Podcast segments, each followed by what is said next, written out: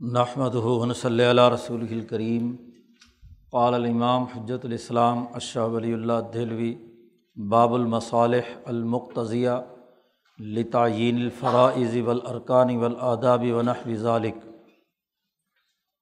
سیاست ملیہ کا یہ مبحث کا ساتواں باب ہے۔ پچھلے باب میں یہ بات واضح کی گئی تھی کہ انسانی معاشرے کے لیے احکامات کی بنیادی نوعیت اور اقسام کتنی ہیں اور احکامات کے پیچھے جو علت کار فرما ہوتی ہے، اس کے متعین کرنے کا طریقۂ کار کیا ہے؟ تو حکم اور علت سے متعلق جو بنیادی اثاثی امور تھے، قانون سازی کرتے وقت اس کی بنیادیں پچھلے باب میں بیان کی گئی ہیں۔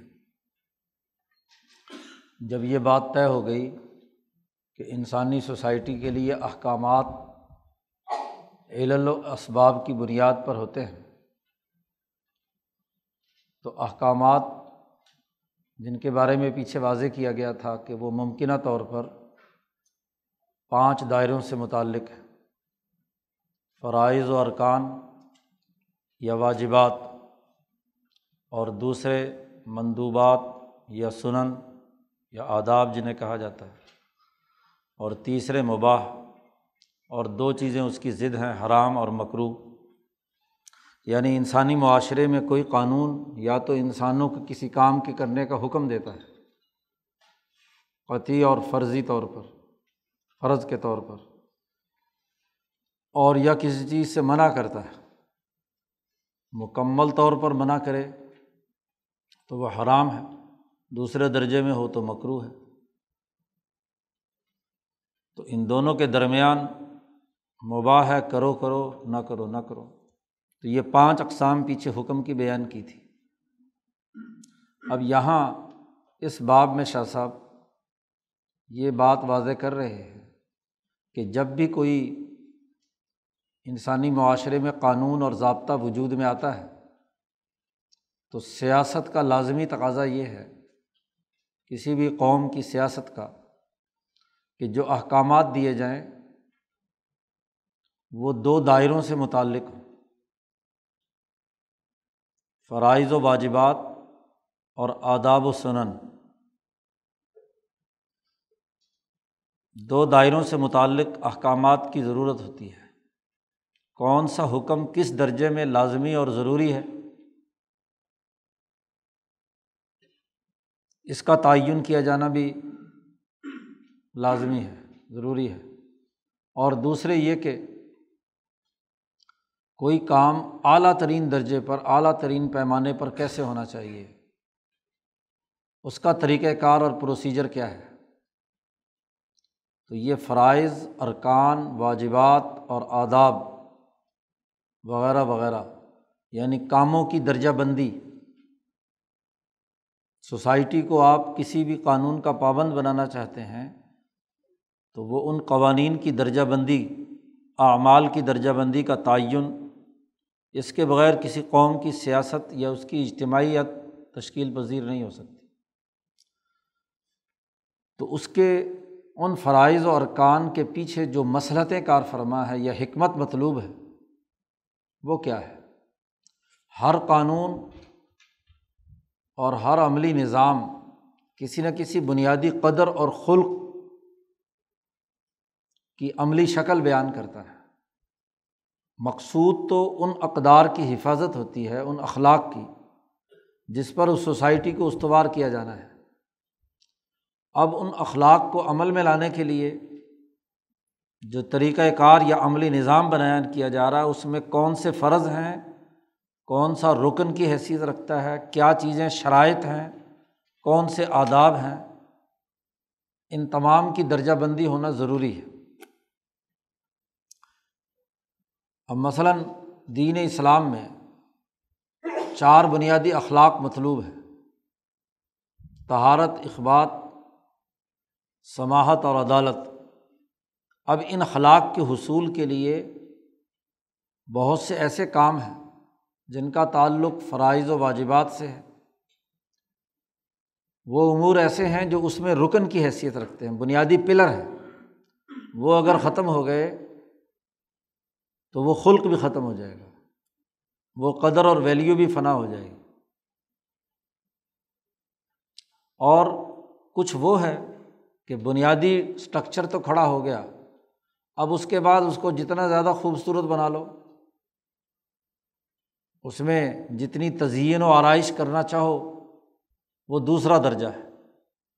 اس میں بھی ایک سنن ہے اور ایک آداب ہے۔ مباح ہے۔ تو دنیا کے ہر کام میں یہ تین کیٹیگری ضرور ہوتی ہیں۔ تو وہ کون سی مصالح اور بنیادی تقاضے ہیں کہ جو قانون دانوں نے امت کی سیاست اور بالخصوص نبی اکرم صلی اللہ علیہ وسلم نے امبیا نے یا حکمہ نے کسی قوم کی سیاست اور اس کی اجتماعیت کو تشکیل دینے کے لیے یہ جو مختلف درجات متعین کیے ہیں، اس کے متعین کرنے کا طریقۂ کار کیا ہے؟ یہ اس باب کا بنیادی موضوع ہے۔ اور اس حوالے سے شاہ صاحب نے چند بنیادی قواعد و ضوابط یہاں بیان کیے ہیں۔ چونکہ اس پہلی قسم میں بنیادی قواعد ہی زیر بحث ہے تو عمومی جو بنیادی قواعد تمام اقوام عالم میں تمام شرائع اور مذاہب میں مشترک ہے تسلیم شدہ ہے انہیں شاہ صاحب یہاں بیان کر رہے ہیں۔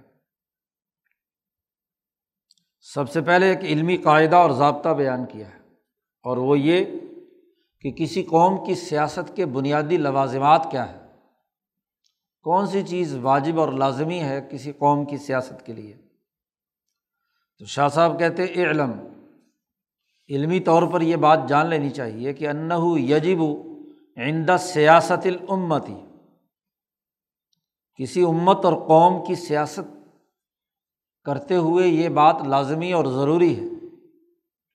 یجب آئندہ یج اعلیٰ لک الشعی منت طاعت حدانی، اپنے اخلاق کے حصول کے لیے جو اعمال یا جن کی اطاعت کرنا لازمی اور ضروری ہے اس سسٹم میں، ان میں ہر ہر چیز کی دو حد ہونی چاہیے، دو درجے ہونے چاہیے۔ دو کیٹیگری ہونی چاہیے۔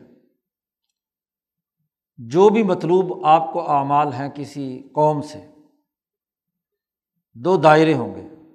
اعلیٰ و ادنا۔ شاہ صاحب نے کہا، ایک اعلیٰ درجہ ہے اور ایک کم سے کم لازمی اور ضروری درجہ ادنا ہے۔ اعلیٰ درجہ وہ ہوتا ہے کہ ہوا ما یقون و مفزین المقصود۔ من ہو الوجہ عتم اعلیٰ سے مراد وہ ہے کہ جن اعمال کے کرنے سے وہ مقصود جو اخلاق ہیں، جو اقدار محفوظ کرنا لازمی اور ضروری ہیں، جن اقدار اور اخلاق کی حفاظت ضروری ہے، پیش نظر ہے، وہ کامل اور مکمل طور پر اس خلق کو حاصل کرنے کا ذریعہ بنتا ہے۔ یہ اعلیٰ ترین نمونہ معیار ہوتا ہے۔ اور ادنا وہ ہے کہ ہوا ما یقن مفزین الا جملہ من المقصود۔ کہ کسی خلق اور قدر سے جو مقصد ہے، اس کا جو بنیادی پہلو ہے، اس کا کچھ حصہ یا بنیادی اجزاء وہ حاصل ہو جاتے ہیں۔ لئی سب آدھا شعیون یو تدب ہی اس بنیادی مقصد کے حاصل ہونے کے بعد باقی جتنے بھی امور ہیں، وہ ایسے کوئی قابل ذکر یا لازمی اور ضروری نہیں ہوتے جنہیں قابل شمار سمجھا جائے۔ یہ ادنا اور کم سے کم درجہ ہے۔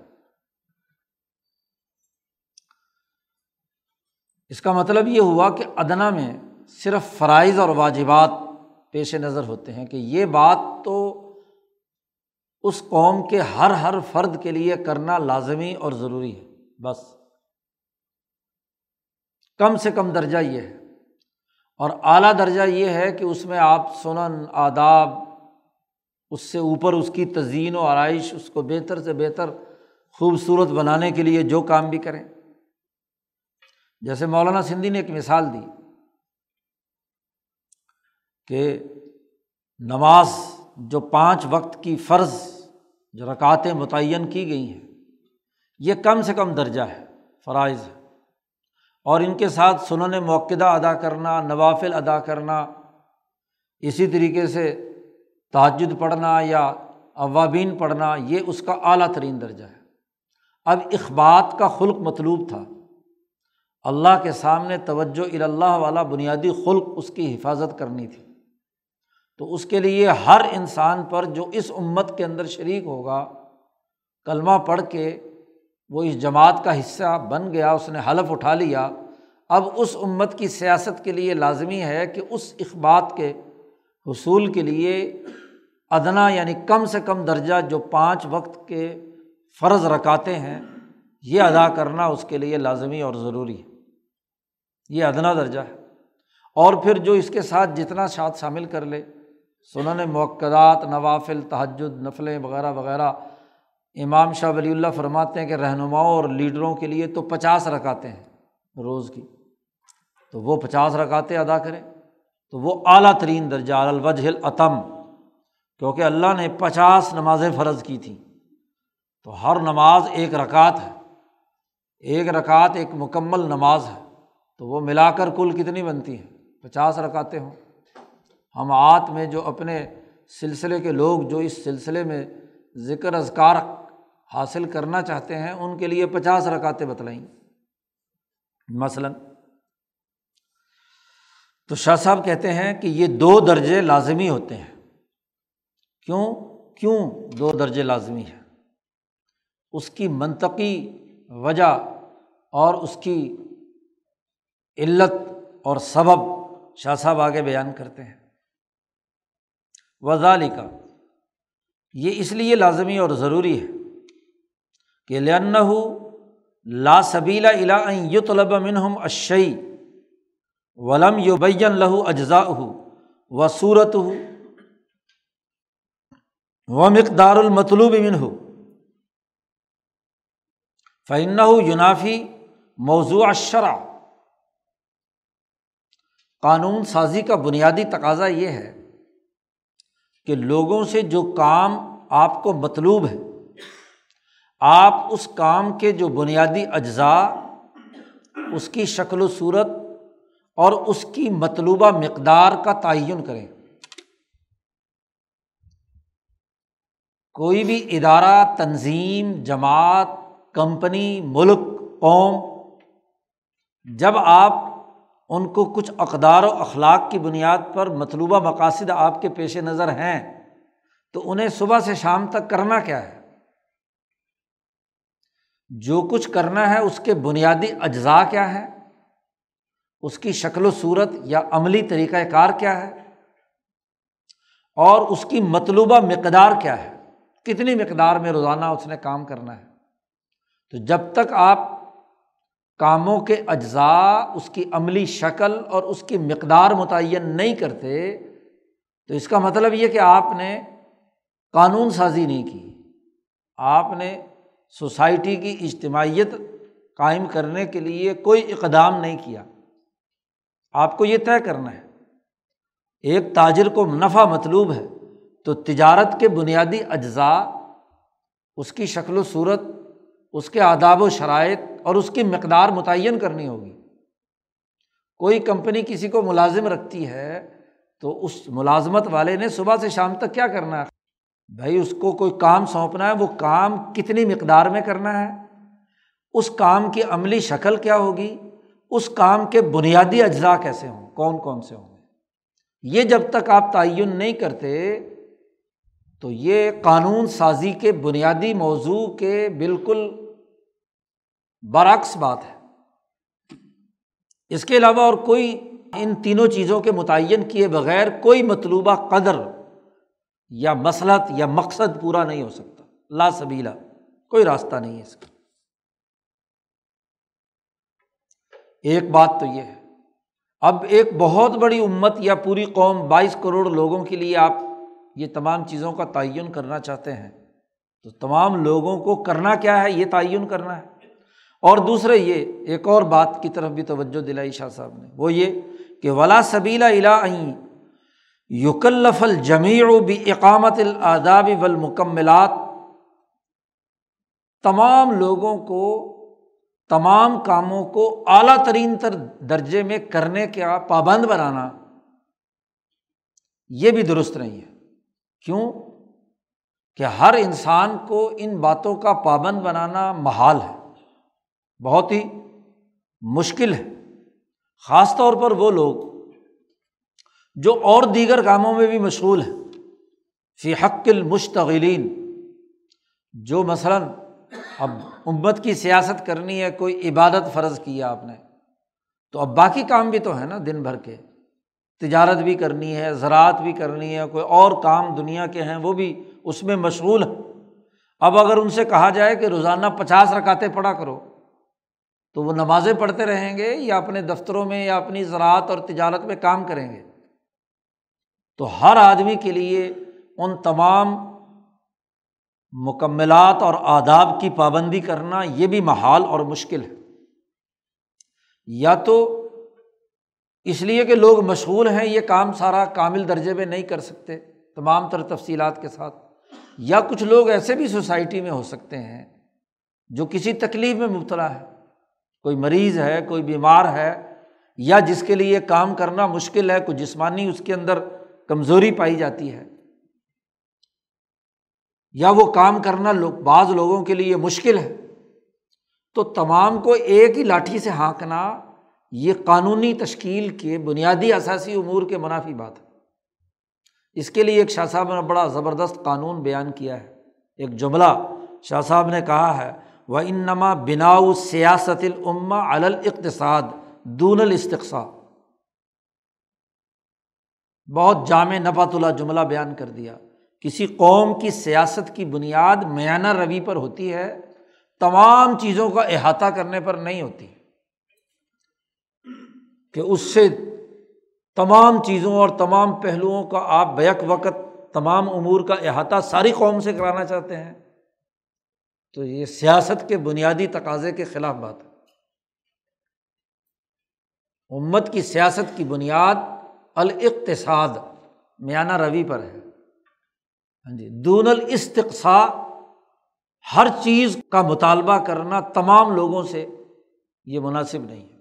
ہاں آپ یہ کر سکتے ہیں کہ جو ان کاموں کے کرنے کے لیڈر اور رہنما ہیں، ان کے لیے ٹریننگ کا اعلیٰ سے اعلیٰ معیار طے کر سکتے ہیں۔ لیکن جو نچلے سطح کے لوگ ہیں، جن کی یہ صلاحیت اور استعداد نہیں ہے، کوئی کلرک ہے، کوئی نیچے سپر ہاں جی وائزر ہے، وغیرہ وغیرہ، اب ان تمام کے لیے وہ اعلیٰ درجے کی اعلیٰ علمی صلاحیتوں کا مطالبہ کریں تو یہ تو سیاست کے تقاضے کے قطعی طور پر منافی بات ہے۔ تو ایک طرف یہ بھی ضروری ہے کہ تمام تر چیزیں تمام انسانوں کے لیے ہونا ممکن نہیں، محال ہے۔ لیکن ایسا بھی نہیں کیا جا سکتا کہ اگر اعلیٰ درجے کی تعلیم تمام لوگوں کے لیے مشکل ہے، تو سرے سے کہہ دیا جائے کہ اعلیٰ درجے کی کوئی تعلیم نہیں ہوتی، سارے پرائمری سطح کے ہیں۔ سارے ہی ابتدائی اور ادنا درجے کی تعلیم حاصل کرنے والے ہیں۔ تو بھائی ان کے لیے لیڈر اور رہنما چاہیے جو اعلیٰ تعلیم حاصل کیے ہوئے ہوں۔ اعلیٰ درجے کا معیار اور نمونہ اور اعلیٰ درجے کی ٹریننگ انہوں نے لی ہوئی ہو۔ ہائر ایجوکیشن کے بغیر کسی قوم کی سیاست اعلیٰ درجے میں نہیں ہو سکتی۔ تو اس کا اعلیٰ ترین درجے کا بھی تو کوئی معیارات قائم کرنے چاہیے۔ اس کی اعلیٰ حد بھی بیان کرنی چاہیے۔ ولا سبیلا اور یہ بھی کوئی راستہ نہیں ہے۔ کہ جو اعلیٰ ترین درجہ ہے، اسے نظر انداز کر دیا جائے اس سے محمل اور بیکار چھوڑ دیا جائے کہ بھائی اس کی ضرورت نہیں ہے۔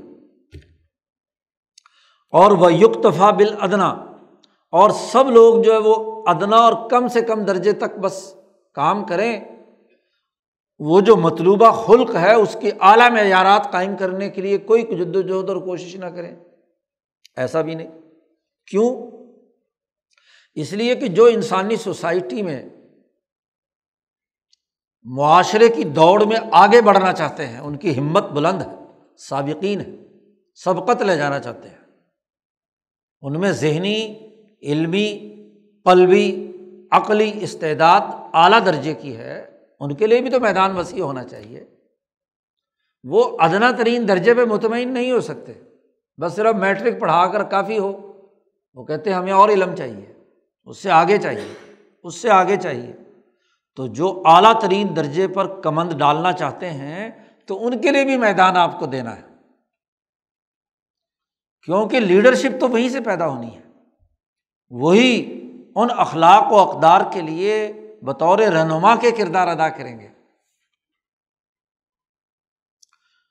اس لیے اور وہ حز المخلصین اعلیٰ درجے کے جو مخلص ہیں اپنے ان اقدار کے ساتھ ان کو لذت ہی اس سے ملتی ہے، ان کو حز اسی سے حاصل ہوتا ہے۔ اب جو لوگ ہاں جی گریجویشن کرتے ہیں، آگے ایم ایس سی کرتے ہیں پی ایچ ڈی کرتے ہیں پوسٹ ڈاکٹریٹ کرتے ہیں، تو وہ بڑے خلوص دل کے ساتھ اپنے اس علم کی معراج تک پہنچنا چاہتے ہیں۔ بلکہ اسی پر کافی نہیں، بلکہ اپنی پوری زندگی کھپا کر، صرف کتابی علم کے بعد معاشرے کے بہت سارے پہلوؤں کا تحلیل و تجزیہ کرنے اور تجربات کے مراحل سے آگے گزرنا چاہتے ہیں۔ ان کا حصہ ہے۔ تو ان کے لیے بھی تو میدان وسیع ہونا چاہیے سیاست کے دائرے میں۔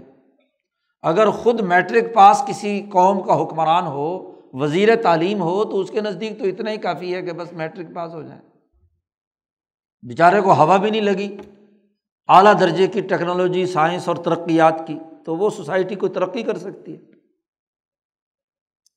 شاہ صاحب کہتے ہیں وہ اہمال مثل ہی یہ اعلیٰ ترین درجے کو محمل اور بیکار چھوڑ دینا یہ انسانیت پر مہربانی کے منافی بات نہیں ہے۔ انسانوں پر مہربانی اور لطف کا تقاضا یہ ہے کہ جو لوگ جولان گاہ بنانا چاہتے ہیں وسیع میدان کو، تو ان کے لیے میدان وسیع کھلنا چاہیے۔ فلاں محیث ازن اب جب یہ دونوں دائرے اپنی اپنی جگہ پر لازمی ہیں، اب اس کے علاوہ اور کوئی چارہ کار نہیں، کوئی راستہ نہیں ہے ادھر ادھر نکلنے کا کہ آپ کو کسی بھی کام کا جو ادنا ترین درجہ ہے وہ بھی بیان کرنا ہے اور جو اس کا اعلیٰ ترین درجہ ہے وہ بھی بیان کرنا ہے۔ وہ یوسجل و الگ تکلیف ہی بھی اس پر تو لوگوں کو لازمی طور پر پابند بنانا ہے۔ کہ یہ تو ہر حال میں آپ کو کرنا ہے تاکہ وہ مطلوبہ قدر، خلق، وہ یقینی طور پر ہر آدمی کو کسی نہ کسی درجے میں ضرور حاصل ہو جائے۔ اور اس کے علاوہ جو اگلا درجہ ہے، وہ واجب تو نہیں ہوگا، لیکن شاباش ضرور دی جائے گی۔ اچھا ہے جو لوگ اعلیٰ ترین درجے کی تعلیم حاصل کریں، اگلے درجے کے لیے کردار ادا کریں۔ تو یہ بھی ان کے لیے ضروری ہے۔ پھر یہ بھی ضروری ہے۔ ولدی یوسجل و تکلیف ہی جو چیز ہر حال میں ہر انسان کے لیے لازمی ہے، کہ اسے ہر حال میں کرنی ہے، تو یہ تو چونکہ اس سوسائٹی کے ہر ایک فرد کو کرنا ہے۔ یہ اتنی عام فہم اور اتنی اس کی تقسیم، درجہ بندی اتنی واضح اور دو ٹوک ہونی چاہیے کہ ہر آدمی اس کو آسانی سے کر سکے۔ اب جو کام نوافل کے درجے کا ہے، اس کے لیے تو کوئی حد مقرر نہیں کر سکتے آپ۔ اس کے لیے کوئی مقدار بھی متعین۔ وہ تو جیسے جیسے جس میں جس درجے کی صلاحیت ہے، اس کے مطابق لوگ کریں گے۔ اس کے لیے کوئی مقدار نہیں ہو سکتی۔ لیکن جو کم سے کم ہے، وہ تو مقدار متعین کرنی ہے نا کہ اتنی تو ضرور آپ کو کرنی ہے۔ تو جس کا پابند بنایا جانا لازمی اور ضروری ہے، ادنا اور کم سے کم درجہ، اس کی پھر مختلف درجات میں اسے تقسیم کرنا ہوگا۔ ین قسم وہ تقسیم ہوتا ہے۔ الا مقدار مخصوص منتعات کہ جو کام مطلوب ہے اس کی ایک مخصوص مقدار آپ کو کرنی ہے۔ پانچ وقت کی مثلاً نماز اخبات کے لیے ضروری ہے۔ اور ہر وقت کی رکعت متعین کرنا، مقدار متعین کرنا ضروری ہے۔ کہ کتنی رکعتیں پڑھنی ہیں لازمی؟ ظہر میں کتنی ہے عصر میں کتنی ہے مغرب میں کتنی ہے عشاء میں کتنی ہے جیسے شاہ صاحب نے مثال دی کسلوات الخمس، جیسا کہ پانچ نمازیں ہیں دن بھر میں۔ یا ایک سال بھر میں ایک مہینے کے روزے ہیں، یہ فرائض ہیں۔ ہر آدمی کو کم سے کم یہ درجہ ضرور کرنا ہے۔ پھر نہ صرف یہ کہ پانچ نمازیں ہیں، تو ہر نماز کے بھی اجزاء کا تعین کرنا ہوگا۔ کہ ان پانچ نمازوں میں ہر وقت کے بنیادی اجزاء کیا ہیں؟ اور ہر ایک نماز کے لیے بنیادی ارکان کون کون سے ہیں؟ رکن کیا ہے؟ شرط کیا ہے؟ آداب کیا ہے؟ ان میں پڑھنا کیا ہے؟ وغیرہ وغیرہ۔ ین قسم و الا اب آزن لہا، اس کی اجزا اس کے ابعاز اس کا بھی تعین کرنا ضروری ہے۔ لا یو تدو بہا بدونیا اس کے بغیر وہ ہوتا نہیں، وہ فریضہ ادا نہیں ہوگا۔ جیسے مثلاً اب نماز کا آغاز اللہ اکبر تکبیر سے ہوگا، یا صورت فاتحہ کا پڑھنا نماز میں، وغیرہ وغیرہ۔ اب اس کو رکن کہتے ہیں۔ جس کے بغیر وہ عمل وجود میں نہیں آتا، اسے اس عمل کا رکن کہا جائے گا۔ اور کچھ ایسی چیزیں ہوتی ہیں جو اس نماز کے یا اس عمل کے اپنے دائرے میں نہیں ہیں اس کو کرنے سے پہلے کچھ شرائط ہیں۔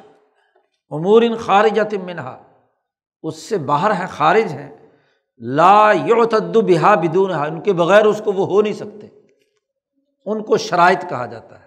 تو ایک رکن ہوتا ہے اور ایک شرط، جیسے مثلاً نماز کے لیے وضو۔ اب وضو نماز کا حصہ نہیں ہے، لیکن نماز اس کے بغیر ہو نہیں سکتی۔ نماز کے دائرے سے خارج ہے۔ تو ایک شرط ہے اور ایک رکن ہے۔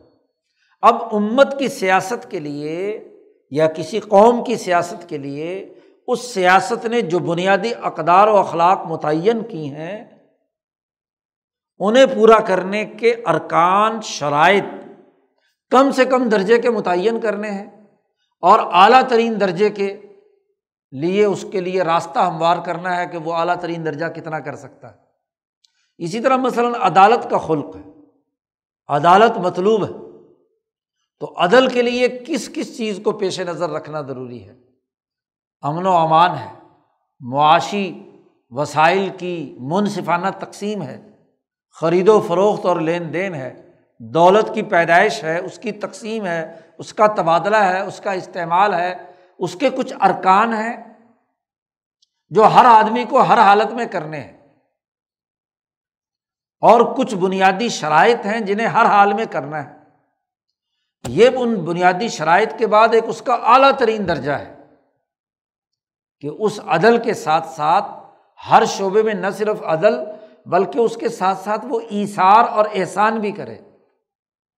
پانی کی پیاس لگی ہوئی ہے ایک صحابی کو غزبۂ عہد میں زخمی ہے، پانی پہنچایا جاتا ہے، تو وہ عدل کے بجائے جس کے پاس پہلے پہنچا، اس کو پہلے باری ہونی چاہیے اصولی طور پر۔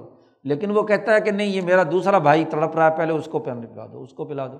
تو دوسرے کو ترجیح دینا یوں سرون اعلیٰ انفسم ولو کانا بہم خساسا خود کتنی ہی ضرورت کیوں نہ ہو، دوسرے کو اپنے اوپر ترجیح دینا۔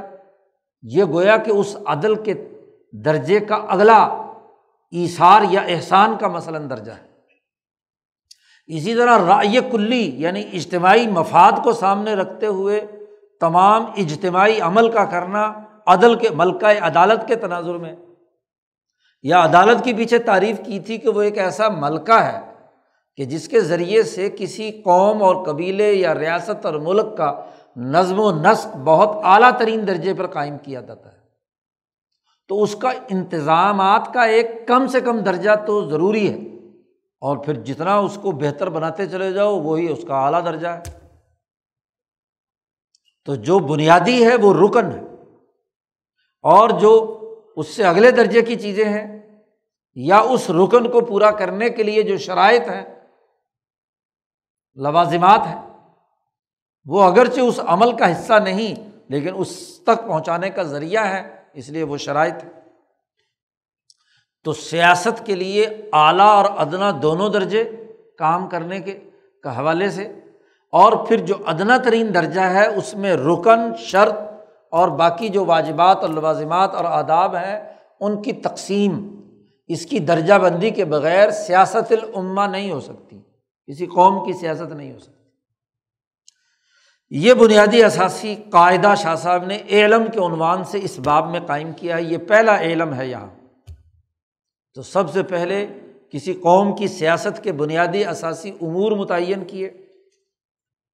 اس کے بعد شاہ صاحب دوسرا والم لا رہے ہیں۔ کہ رکن، ادنا ترین درجے کا رکن یا فرض آپ متعین کرنا چاہتے ہیں۔ تو رکن متعین کرنے کا قانون اور ضابطہ کیا ہے؟ جی کسی چیز کو رکن کب قرار دیں گے کسی کام سے؟ اور کب وہ شرط قرار پائے گی؟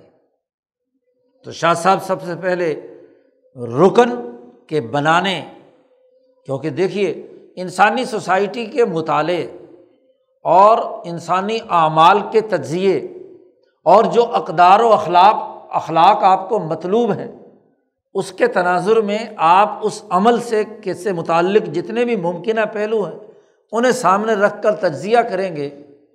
تو اس میں سے آپ نے متعین کرنا ہے کہ یہ چیز رکن ہے، اس کے بغیر یہ کام نہیں ہونا۔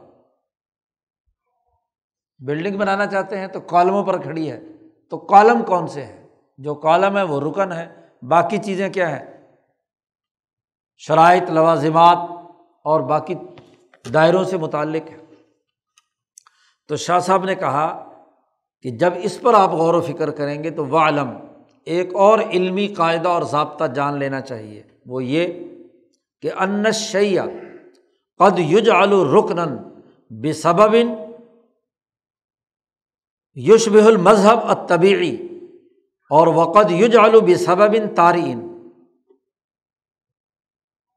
کسی بھی فعل کسی بھی عمل پر جب غور و فکر کریں تو اس میں سے کسی شے کو یا تو رکن اس سبب سے بنایا جاتا ہے کہ گویا کہ اس کام کی بنیادی طبعی تقاضے یہ مطالبہ کرتے ہیں کہ اگر یہ عمل نہ کیا گیا تو یہ چیز اس سرے سے کیا ہے؟ نہیں پائی جائے گی۔ یہ کالم ہی نہیں ہوگا تو بلڈنگ نہیں کھڑی ہوگی۔ تو یہ رکن بنانا یہ اس کی بنیادی نیچر ہے۔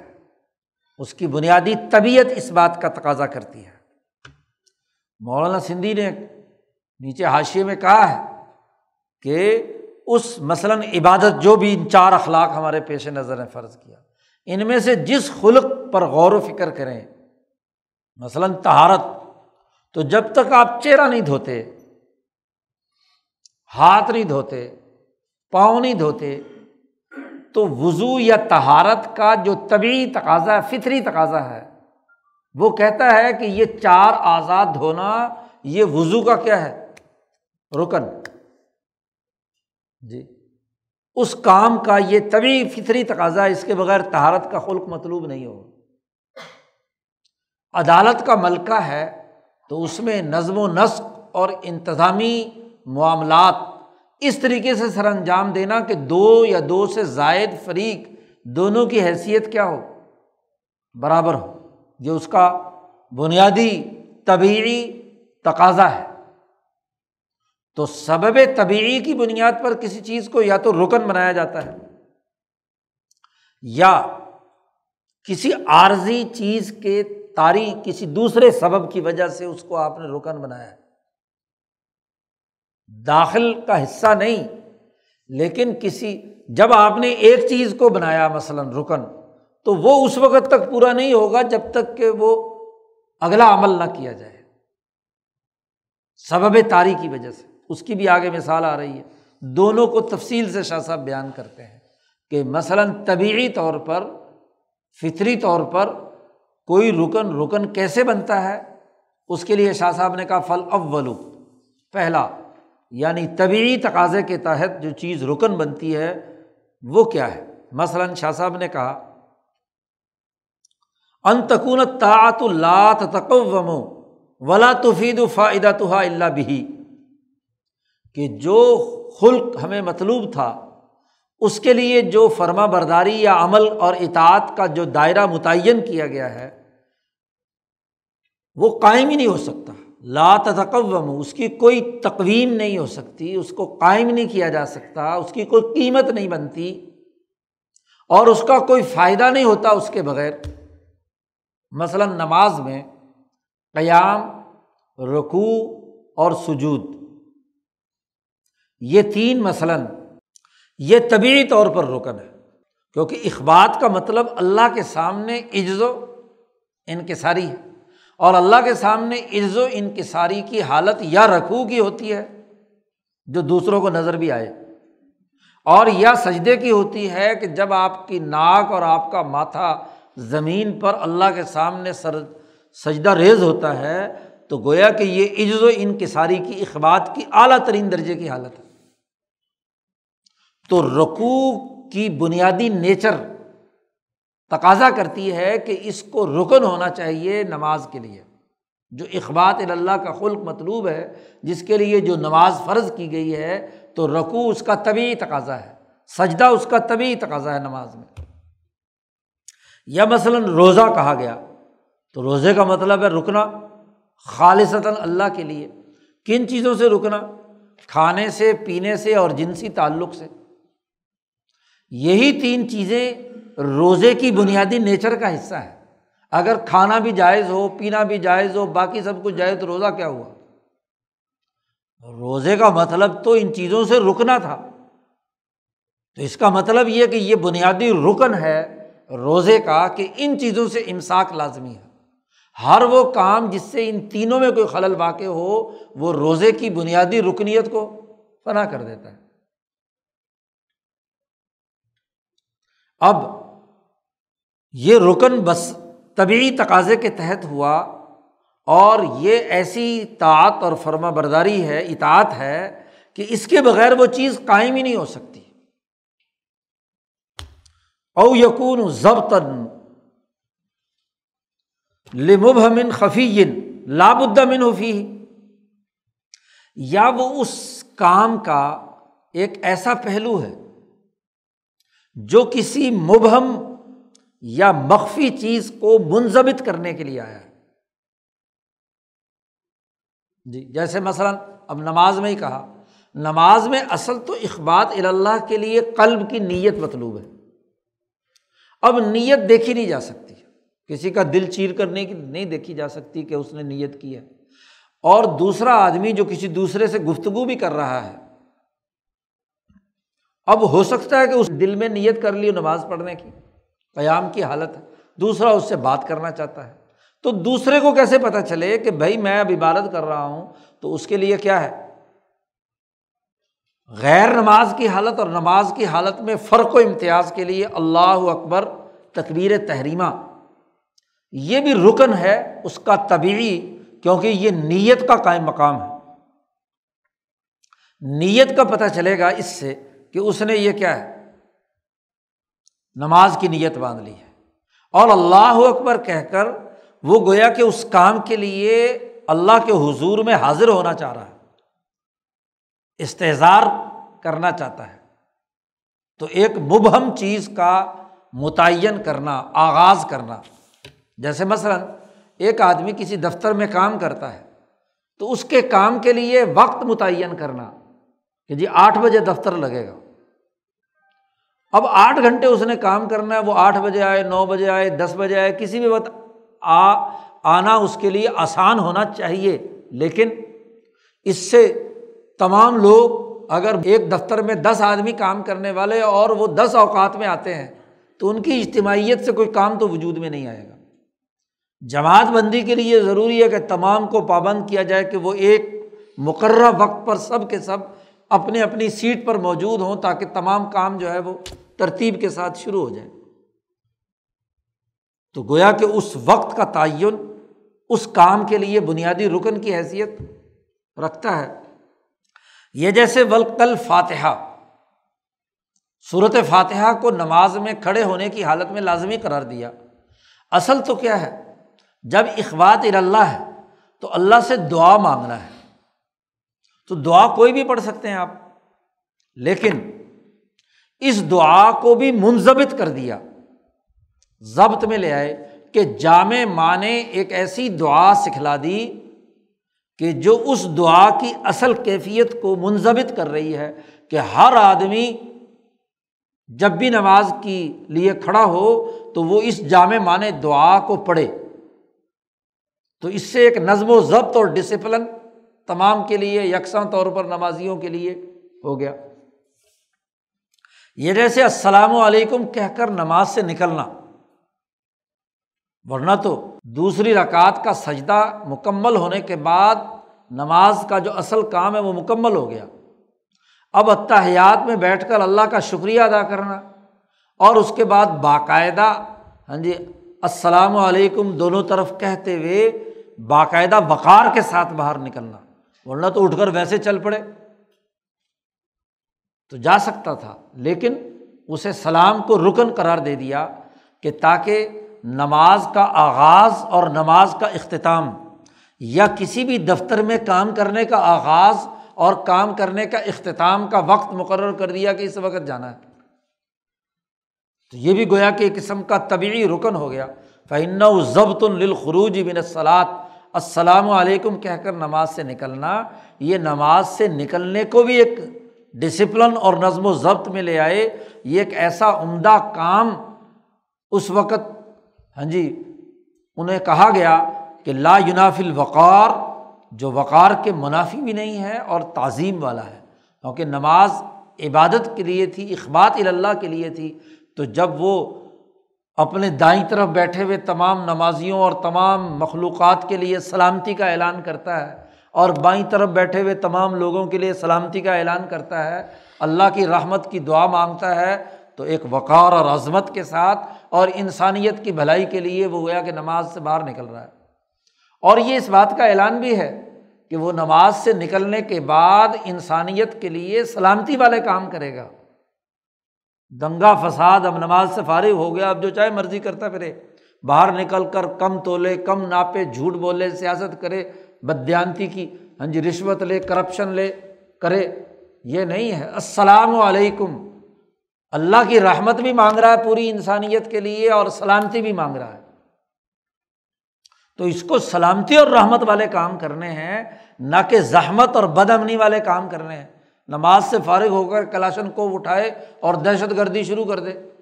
نہیں۔ تو اس کا آغاز بھی اور اس کا اختتام بھی اس جملوں اور ان اعمال سے ہو، اس رکن سے ہو کہ جو وقار اور انسانیت کی فلاح و بہبود کی سوچ کے ساتھ ہو۔ آغاز اگر اللہ اکبر سے کیا ہے تو اختتام انسانیت پر سلامتی اور رحمت سے ہونا چاہیے۔ تو یہ جتنے بھی یہ ارکان ہیں یہ نماز کی، مثلاً نماز کے عمل کا طبعی تقاضا ہے کہ اخبات کا خلق مطلوب تھا، اخبات کے لیے تقبیر تحریمہ صورت فاتحہ، قیام، رکوع، سجود اور السلام علیکم کہہ کر نکلنا، یہ تمام طبی رکن ہے اس کے۔ وسانی اور دوسرا پہلو یعنی رکن بنتا ہے کسی دوسرے سبب کی وجہ سے۔ یعنی جو بنیادی نیچر میں ہاں جی رکن تھا طبعی طور پر جو رکن بنایا گیا تھا، اس کی رکنیت کو برقرار رکھنے کے لیے آپ ایک دوسرا رکن اس کے لیے متعین کر رہے ہیں کسی عارض کی وجہ سے۔ اور وہ کیا ہے؟ یقون واجباً بے سبب آخرا من الاسباب۔ کسی اور سبب کی وجہ سے وہ خود سبب بن گیا، رکن بن گیا۔ مثلاً فیوج الرکن فصلا تھی وہ نماز میں اسے رکن قرار دے دیا گیا کیونکہ اس کے بغیر نماز مکمل نہیں ہوتی اور وہ غرض جو مطلوب ہے وہ پوری نہیں ہوتی۔ مثلاً، اب رکوع اور سجدہ کرنا ہے۔ رکوع اور سجدہ کرنا۔ رکوع میں ایک آدمی گیا تو اس کے بعد جب تک وہ کھڑا نہیں ہوگا، کوما نہیں کرے گا، تو سجدہ نہیں ہو سکتا۔ پھر ایک ہے اللہ اکبر کہہ کے رکوع میں جانا اور ایک ہے اللہ اکبر کہہ کر رکوع کی حالت سے گزرتا ہے اللہ اکبر کہہ کر سجدے میں جا رہا ہے تو کیا فرق ہے سجدے میں جانے والے جھکنے کا اور رقو کی حالت میں جھکنے کا اس دونوں کے درمیان فرق و امتیاز کے لیے قوما لازمی ہو گیا اب یہ رکن ہے قوما لیکن طبعی نہیں ہے۔ یہ رقو اور سجدے کے درمیان فرق و امتیاز پیدا کرنے کے لیے۔ یا مثلاً سجدے کی حالت میں تھا، تو سجدے کی حالت سے جب تک اٹھ کر بیٹھے گا نہیں، جلسہ نہیں کرے گا، تو اگلا رکھو اگلا سجدہ نہیں ہو سکتا۔ اب ایک آدمی نے سجدہ کیا اور سجدے کے بعد دوسرا سجدہ کرنا چاہتا ہے، تو دونوں سجدوں میں فرق اور امتیاز کیسے ہوگا؟ سجدے دو تھے۔ فرق و امتیاز اس وقت تک نہیں، جب تک کہ وہ جلسہ بیٹھے گا نہیں۔ تو یہ جلسہ رکن بنا۔ اس لیے تاکہ دو، جو دو بنیادی رکن ہیں، ان کے درمیان فرق و امتیاز پیدا ہو جائے۔ یا جیسے صورت فاتحہ کے بعد یہاں مثال دی، قرآن حکیم پڑھنا۔ امام آئم احناف، امام اعظم، امام ابو حنیفہ کے نزدیک یہ بھی واجب ہے، رکن ہے۔ ضم سورہ جسے کہا جاتا ہے فقی اصطلاح میں، کہ صورت فاتحہ کی رکنیت تو خود حضور نے بیان کر دی کہ لا صلاح اللہ بفاتحت الکتاب، اور اس صورت فاتحہ کے ساتھ کسی نہ کسی صورت کا ملانا، چاہے ایک آیت پڑھے فقر مات من القرآن۔ جو بھی تم آسانی سے، سہولت سے قرآن پڑھ سکتے ہو، وہ پڑھو۔ تو اخبات اللہ میں یہ صورت کی رکنیت یہ اس وجہ سے ہوئی تاکہ فرق اور امتیاز بھی ہو اور تکمیل بھی کرے اس کی۔ صورت فاتحہ والی دعا میں جب مانگا تھا اح دن سرات المستقیم، سیدھا راستہ ہمیں دکھا۔ تو وہ سیدھا راستہ صورت بقرا سے لے کر اناس تک ہے۔ تو اس سیدھے راستے میں سے کوئی آیت ضرور پڑھے تاکہ اس ہدایت کا جواب آ جائے، اس کی تکمیل ہو جائے۔ اب دعا مانگے ہدایت کی اور ہدایت کا کوئی قانون اور ضابطہ نہ پڑے تو اس کی تکمیل نہیں ہوتی۔ فعن القرآن من شاعر اللہ شاہ صاحب نے کہا کہ قرآن اللہ کے شاعر میں سے ہے۔ اس کی تعظیم واجب ہے۔ اس کو پس پش ڈالنا مناسب نہیں۔ اور اس قرآن کا اگر باقی ان پانچ اوقات کے علاوہ ایک آدمی سارا دن چوبیس گھنٹے نہ بھی قرآن پڑھے، تو کم از کم نماز میں تو قرآن کی ایک آیت یا تین چھوٹی آیتیں، ایک آیت بڑی، یہ تو ضرور پڑھ لے تاکہ قرأت قرآن کا جو حکم ہے فخر او کا، وہ مکمل ہو جائے۔ تاکہ اس کے ذریعے سے کم از کم پانچ نمازوں کی رکعتوں میں کچھ نہ کچھ قرأت قرآن روزانہ اس کا اس کا وجود ہو جائے گا۔ اور عبادت کے اندر، اخبات کی اس حالت کے اندر، نماز کی قرأت اور اس کی توجہ، یہ اس کام کو زیادہ اچھے طریقے سے مجموعی طور پر شامل ہو جائے گی۔ اس کو مکلف بنانا، اس کا، اس کے لیے پابند بنانا، یہ زیادہ اس عبادت کو بہتر بنانے والا ہوگا۔ یا تو وہ چیز واجب یا رکن بنتی ہے اس لیے کہ کسی دوسرے رکن کے تکمیل اس کے بغیر نہیں ہو سکتی، اس لیے وہ رکن بن جاتی ہے۔ او یقون و تمیز بین مشتب نہیں اوت تفریق بین مقدمات شعی و شعی المستقل، الموقوف علا شعین یا وہ چیز بنتی ہے دو مشتبہ چیزوں میں امتیاز پیدا کرنے کے لیے، یا کسی چیز کے مقدمے اور کسی مستقل چیز کے درمیان فرق و امتیاز پیدا کرنے کے لیے، جس کی ابھی مثال پہلے بیان کی تھی، تو اس کو بھی رکن بنا دیتے جیسے قوما کو رکو اور سجدے کے درمیان۔ یہ فرق کیا ہے کہ رقو والا جھکنا کون سا ہے اور سجدے میں جاتے ہوئے جھکنا کون سا ہے؟ اور ایسے ہی دو سجدوں کے درمیان بیٹھنا، یہ بھی اس کی ایک مثال ہے۔ یا جیسے شاہ صاحب نے ایک اور مثال دی ارتفاقات کے حوالے سے کہ مثلاً نکاح کے لیے ایجاب و قبول، گواہوں کا حاضر ہونا اور دونوں کے جو سربراہان یا سرپرستان یا ولی ہیں، ان کا حاضر ہونا، یہ لازمی اور ضروری ہے، رکن ہے۔ اس لیے ایجاب و قبول بنیادی چیز ہے۔ اور عورت اور مرد دونوں اس نکاح کے لیے ہاں جی رضامند ہوں اور وہ دونوں اس اس کے لیے الفاظ بھی ادا کریں۔ اور عورت کی رضامندی بھی ضروری ہے۔ فعنت تمیز بین صفاہی بن نکاح لا یحصل اللہ بزالی کا ذنا اور نکاح میں فرق اور امتیاز ان بنیادی ارکان کے کیے بغیر نہیں ہو سکتا۔ اور شاہ صاحب کہتے ہیں، بسا اوقات ایسا بھی ہو سکتا ہے کہ کسی رکن کے اندر یہ دونوں چیزیں شامل ہوں۔ یعنی وہ طبعی طور پر بھی رکن ہو اور ارکان کے درمیان تمیز پیدا کرنے یا تکمیل کرنے کا پہلو بھی اس کے اندر پایا جاتا ہو۔ جیسے مثلاً یہی پیچھے ابھی ذکر ہوا تھا کہ صورت فاتحہ کے بعد جو کسی صورت کا ساتھ ملا کر پڑھنا ہے، تو اب یہ خود بھی ایک مستقل طبعی کیونکہ اخبات اللہ ہے اور قرآن سے بڑھ کر اخبات اللہ کس میں پیدا ہوگا؟ تو گویا کہ طبیعت کا تقاضا بھی ہے کہ یہ رکن ہونا چاہیے۔ اور اس وجہ سے بھی کہ صورت فاتحہ میں جو دعا مانگی گئی تھی، اس کی تکمیل بھی اس سے ہو رہی۔ تو دونوں پہلو اس کے اندر مثلاً پائے جاتے ہیں۔ شاہ صاحب کہتے ہیں کہ یہ جو رکن بنانے کا طریقۂ کار ہے، یہ دو دائرے ہیں۔ ایسے ہی یہ تو اخبات کی یہاں مثالیں دی گئی ہیں۔ تہارت کو لے لیں سماہت کو لے لیں۔ مثلاً عفت، سخاوت جو یعنی سماہت کے اجزاء ہیں یا حریت، آزادی وغیرہ وغیرہ۔ یا اسی طریقے سے ملکہ عدالت ہے، بنیادی خلق۔ اس کے بنیادی اجزاء جتنے بھی ہیں، وہ عدالت سیاست سے متعلق ہے، معیشت سے متعلق ہے، تو اس کا طبعی رکن کیا ہے؟ اور اس طبعی رکن کے حصول کے لیے دوسری چیزوں کو رکن کیسے قرار دیا گیا؟ ہے تو ہر ایک چاروں اخلاق پر یہ قانون لاگو ہوگا۔ شاہ صاحب کہتے ہیں کہ جیسے رکنیت یا بنیادی جو عمل ہے، اس کے تعین کے لیے یہ طریقۂ کار ہے۔ وہ علامہ ذکر نہ ہو پھر رکنی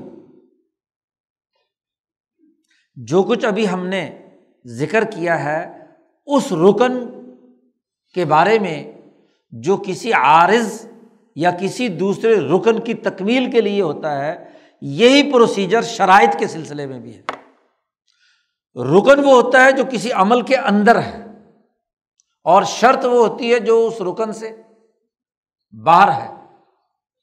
کہ وہ شرط پائی جائے گی تو وہ عمل وجود میں آئے گا۔ یم بغی یقاس حال الشرط، مناسب ہے کہ شرط کی حالت کو بھی اسی پر قیاس کیا جائے۔ فروما یقون الشعی واجباً بے سبب من الاسبابی فیوج الشرط لباس شاعر الدین بسا اوقات کوئی چیز واجب ہو جاتی ہے کسی نہ کسی سبب کی وجہ سے اور اسے شرط بنا دیا جاتا ہے بعض دین کے شاعر کی تکمیل کے لیے اور اس کی عظمت شان کے لیے۔ ولا یقون زاری کا حتیٰ تکون تلکتا کامل بے انضمامی ہی اور اس کے بغیر اگر اس کو شرط متعین نہ کیا جائے، تو وہ فعل کامل طور پر، مکمل طور پر سر انجام نہیں ہوتا۔ جیسے مثلاً نماز میں قبلہ رخ ہونا، استقبال قبلہ۔ اب کعبہ شاعر اللہ میں سے ہے، اور نماز بھی کیا ہے؟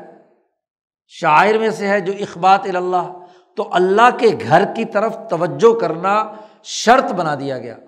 رکن ہے، اس لیے کہ نماز فرض ہے۔ جب نماز فرض ہے تو نماز کو ہاں جی کعبہ کی طرف رخ کر کے پڑھنا نماز کی تکمیل کرتا ہے۔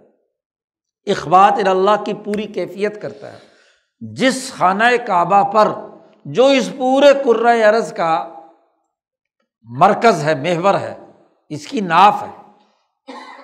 اب اس کی طرف توجہ کر کے جہاں اللہ کے انوارات اور تجلیات برس رہے ہیں، تو اخبات اللہ حاصل کرنے کے لیے ادھر رخ کرنا شرائط میں سے ہو گیا۔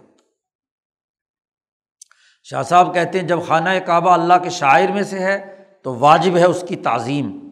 اور وکان امن اعظم تعظیم اور سب سے اونچے درجے کی تعظیم خانہ کعبہ کی یہ ہے کہ اللہ نے جو انسان کی سب سے بہترین حالت یعنی نماز متعین کی تھی، اس میں اس تعظیم کو بجا لایا جائے۔ وکان الاستقبال، اس لیے خانہ کعبہ کی طرف رخ کر کے نماز پڑھنا اور اس کی ایک خاص جہت کی طرف۔ جہت قبلہ شرط ہے آئین قبلہ نہیں۔ آئین قبلہ یعنی خاص خانہ کعبہ کے جو دیوار ہے اس کی طرف کا رخ ہونا، یہ تو صرف حرم کے اندر ہو سکتا ہے، جہاں آپ کو خانہ کعبہ نظر آ رہا ہے۔ باقی دنیا بھر کے انسانوں کے لیے تو جہت قبلہ ہے کہ جس جہت میں خانہ کعبہ واقع ہے، آپ اس کی طرف رخ کر کے نماز پڑھے اور جب آدمی اللہ کی طرف اس طریقے سے متوجہ ہو کر نماز پڑھتا ہے، تو اس کے اندر اخبات اور خوشو و خضو کی حالت اعلیٰ ترین درجے پہ پیدا ہوتی ہے، اس کی اس کو تنبی ہو جاتی ہے۔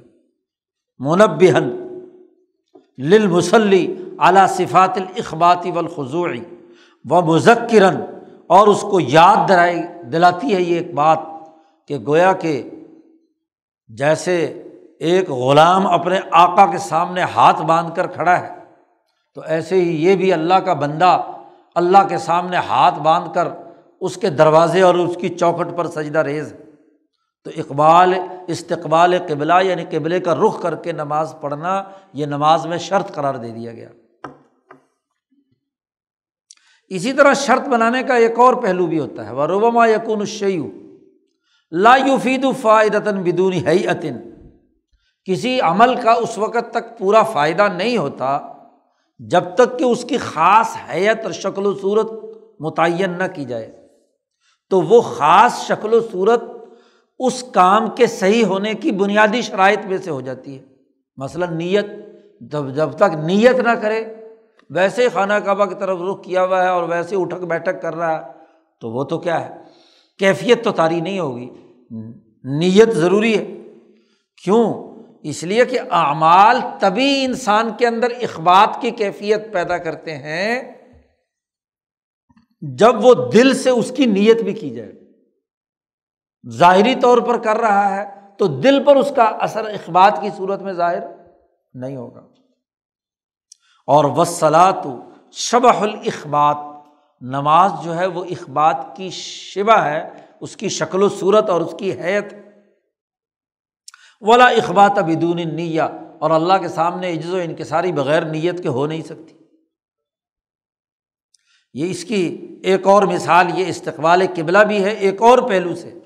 وہ یہ کہ نیت قبلہ رخ ہونے کی جب تک ایک آدمی نہیں کرتا کعبہ کی طرف، تو اس وقت تک اخبات کی عز و انکساری کی کیفیت اس کے اندر نہیں ہو سکتی۔ یا جیسے وضو مثلاً، اب وضو اور تہارت کے بغیر اخبات کیسے ہوگا؟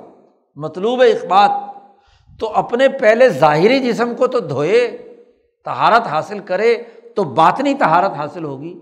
اور اگر باہر سے وضو نہیں ہے، ناپاک حالت میں ہے، تو ظاہر ناپاک ہے تو باطن میں اخبات کیسے پیدا ہوگا؟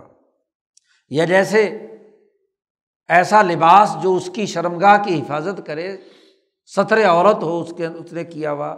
اسی طرح جو گندگی جسم پہ لگی ہوئی ہے، اس کو صف صاف کرے۔ تو اب یہ تمام چیزیں ایک خاص قسم کی حیت اور شکل۔ فن و لمہ کانت تعظیم و امراً خفیہ اب یہ عظمت جو اللہ کی ہے، یہ ایک مخفی معاملہ تھا۔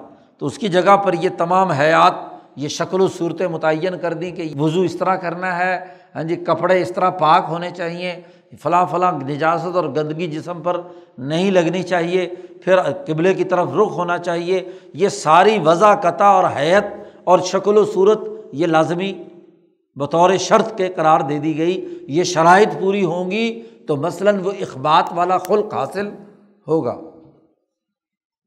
یہ ایسی حیت ہی ہے جیسے کہ ایک انسان بادشاہوں کے حضور حاضر ہوتا ہے، ان کی عظمت اختیار کرتا ہے، تو اس سے پہلے کیا ہے؟ اور دل کے اندر جو چیز چھپی ہوئی ہے، وہ اس کو ظاہر کرنے کے لیے تمام چیزیں اپناتا ہے۔ اس لیے حضور صلی اللہ علیہ وسلم نے فرمایا کہ جو آدمی سفر سے آیا اور وہ کسی سے ملنے جا رہا ہے اور خاص طور پر کسی حکمران سے، تو وہ کیا کرتا ہے؟ نہاتا ہے، دھوتا ہے ہاں جی بال وال سنوارتا ہے، مٹی گھٹا جو اس نے اپنے بالوں پر ہے اس کو دھوتا ہے اچھا عمدہ لباس پہنتا ہے تاکہ وہ آداب اور وقار کے ساتھ اعلیٰ مجلس کے اندر شریک ہو۔ تو جب اللہ کے دربار میں حاضر ہونا ہے تو کیا بغیر ان شرائط کے ہو؟ شاہ صاحب کہتے ہیں کہ اس طرح کی عظمت اس پر تمام عربیوں، اجمیوں، تمام انسانوں کا اجماع ہے کہ وہ اس، ان شرائط کے ساتھ ہی کسی کی تعظیم کا اظہار کرتے ہیں۔ تو احکم الحاکمین کے سامنے اخبات اللہ کی شرائط میں سے بھی یہ تمام چیزیں ہونی چاہیے۔ شاہ صاحب کہتے ہیں ویزا شعیم للفرضیتی فلاں بدم ملاحظت اصول۔ جب یہ بات متعین ہو گئی کہ فلاں فلاں فلاں چیزیں جو ہیں یہ فرض ہو گئے، فرض بنانے کا طریقہ بتلا دیا کہ اس عمل کی بنیادی نیچر دیکھو، اس کے طبی تقاضے کے مطابق جو چیز لازمی ہے وہ اس کا رکن ہے اور وہ فرض ہے۔ اسی کے احساس پر شرائط کا تعین ہے۔ تو شرائط اور فرائض تعین کرتے وقت ایک سیاست دان کے لیے یہ ضروری ہے کہ وہ درج ذیل امور کو ملحوظ رکھے۔ نمبر ایک، پہلا اصول۔ مم بولا اصول چند اصولوں کو پیش نظر رکھے۔ نمبر ایک، اللہ یکلف اللہ بالمتیسر۔ متیسر ہاں جی پہلا اصول یہ ہے کہ اس اس وقت تک لوگوں کو کسی بات کا پابند نہ کرے، مگر یہ کہ وہ کرنا آسان ہو ان کے لیے۔ سہولت کو پیش نظر رکھ کر کرے ایسی چیز جو مشکل بن جائے ان کے لیے، ایک نئی مشکل کھڑی ہو جائے، اس کو کبھی فرض اور رکن نہیں بنانا چاہیے۔ رکنیت اور فرضیت اس کی ہو کہ جو آسانی سے لوگوں کے لیے کرنا ممکن ہو۔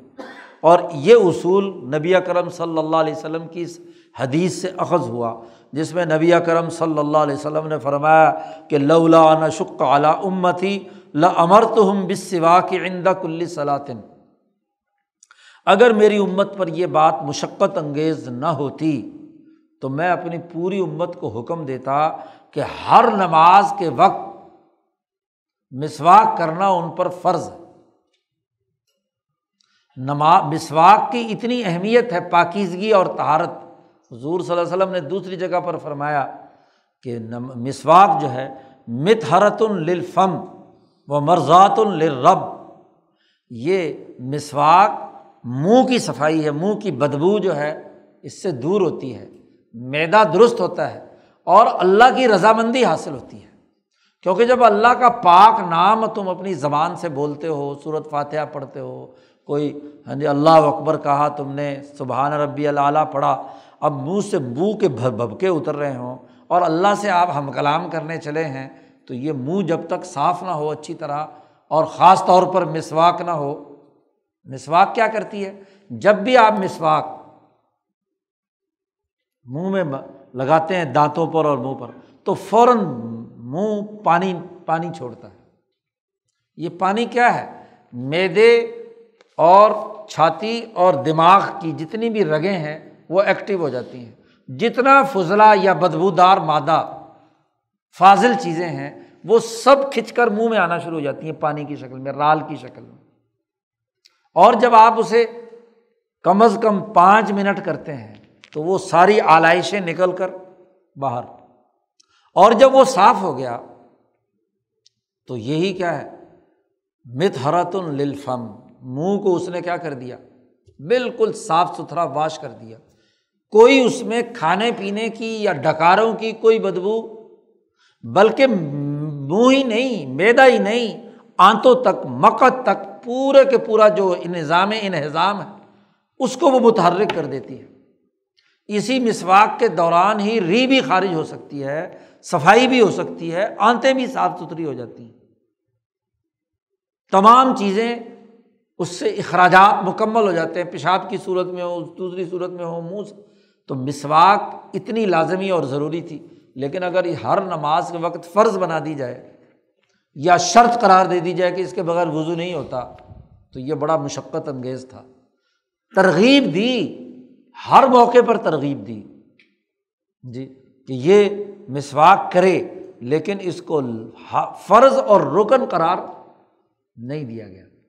ترغیب اور آداب کے طور پر بیان کیا کہ لوگ اپنے اس چیز کا لحاظ رکھیں۔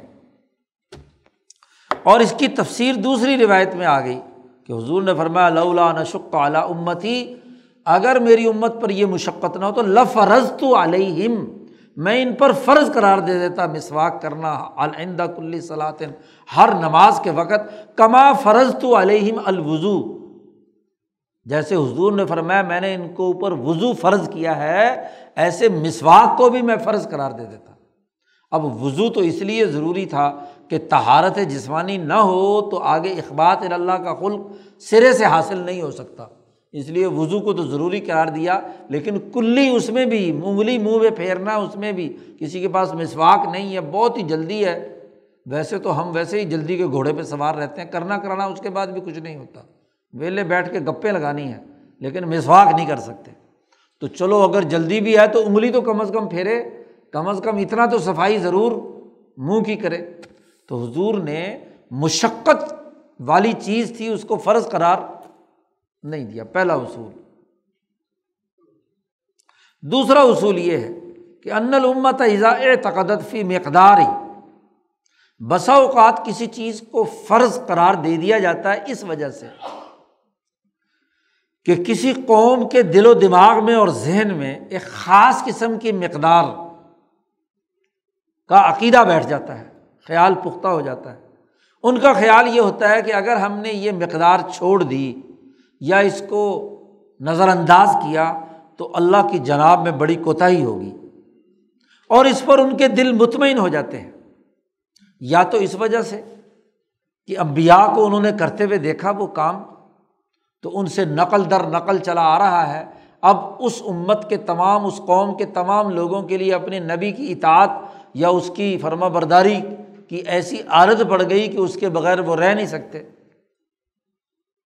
یا ان کے جو سلف اور اچھے لوگ تھے، وہ اس پر عمل کرتے چلے آ رہے تھے۔ تو اب حکمت کا تقاضا یہ ہے کہ وہ مقدار ان پر لازمی قرار دی جائے، جیسا کہ وہ اپنے لیے لازمی سمجھتے ہیں۔ جیسے مثلاً بنی اسرائیل پر اونٹوں کا گوشت کھانا اور دودھ پینا حرام قرار دے دیا گیا، حرام بنا دیا گیا بنی اسرائیل پر، اس لیے کہ ان کے ذہنوں میں اپنے نمبیا کی تعلیمات یا اپنے نمبیا کی عرد کی وجہ سے یہ بات راسر ہو گئی تھی کہ اگر ہم نے اونٹ کا گوشت کھایا تو ہم بیمار پڑ جائیں گے۔ یا اللہ کے جناب میں اس سے کوتاہی ہوگی، تو اس لیے انہوں نے اس سے پرہیز کیا تو اللہ نے بھی کہہ دیا ٹھیک ہے، تم پر حرام ہے۔ یا جیسے ایک اور مثال خود حضور صلی اللہ علیہ وسلم کے تراوی کے حوالے سے کہ وہ قول صلی اللہ علیہ وسلم فی قیام لیالی رمضان رمضان کی راتوں میں حضور نے تین راتوں سے زیادہ عبادت تراوی کی نہیں کی اور فرمایا کہ حتیٰ خشیت و یکتب علیکم، تمہارے ذوق، شوق اور تمہارے دلی اطمینان کو دیکھ کر مجھے ڈر ہوا کہ کہیں یہ تم پر فرض نہ ہو جائے۔ تو کوئی چیز فرض ہو جاتی ہے یا رکن بن جاتی ہے کسی قوم کا، کسی عمل کا شوق اور اس کے ساتھ وابستگی کے ساتھ بھی کہ قوم ساری کی ساری وہ کرنا چاہتی ہے، تو جو قانون ساز ہوتے ہیں وہ کہتے ٹھیک ہے، کرو، فرض ہے۔ تیسرا ایک اور اصول جو اخذ ہوتا ہے وہ یہ کہ اللہ یوسج جلا الت تکلیفی بشعین کسی چیز کو اگر فرض قرار دینا ہو، تو اس کے لیے لازمی ہے کہ وہ کام منظمت ہو۔ ظاہری طور پر اس کی حدود متعین ہو سکتی ہوں۔ ظاہری ہو کسی پر وہ مخفی چھپا ہوا نہ ہو۔ جسے آپ فریضے کے طور پر لازمی قرار دے رہے ہیں، وہ تمام امور، ان کی مقدار، ان کی ظاہری شکل و سیرت، صورت متعین ہو۔ فلزاری کا لا یوجالمن ارکان الاسلام، اس لیے اسلام کے ارکان میں مثلاً حیا کا بنیادی خلق ہے۔ اب حیا کے بنیادی خلق کو فرض قرار نہیں دیا گیا، رکن نہیں بنایا گیا۔ کیوں؟ کہ حیا کی کوئی ہاں جی ایسی ظاہری شکل و صورت متعین نہیں کی جا سکتی کہ یہ حیا کا دائرہ ہے اور یہ بے حیائی کا دائرہ ہے۔ یا اسی طریقے سے باقی اخلاق جتنے بھی ہیں، ان کا بھی کوئی، ان کو رکن نہیں قرار دیا گیا۔ اس لیے کہ اس کی کوئی ظاہری عملی شکل کا تعین کرنا تمام لوگوں کے لیے مشکل۔ وہ انکانت من شعبی ہی اگرچہ اسلام کے شعبوں میں سے ایک شعبہ تو ہے، لیکن اس کو رکن یا فرض نہیں قرار دیا گیا۔ جب یہ بات طے ہو گئی کہ انسانی سوسائٹی کے لیے کم سے کم درجہ بھی متعین کرنا ضروری ہے کسی قوم کی سیاست کے لیے، اور اس کا اعلیٰ سے اعلیٰ درجہ جو ہے وہ بھی بیان کیا جانا چاہیے۔ تو شاہ صاحب کہتے ہیں کہ کم سے کم درجہ لوگوں کے حالت کے مختلف ہونے اور افراد کی حالت کے اعتبار سے وہ بھی مختلف ہو جاتا ہے۔ سمل ادنا قد یختلف بھی اختلافی حالت یا رفاہیہ و شدہ آسانی اور خوشحالی کی حالت یا تنگی اور مرض کی حالت کے بدلنے کی وجہ سے وہ کم سے کم درجہ بھی بدل جاتا ہے۔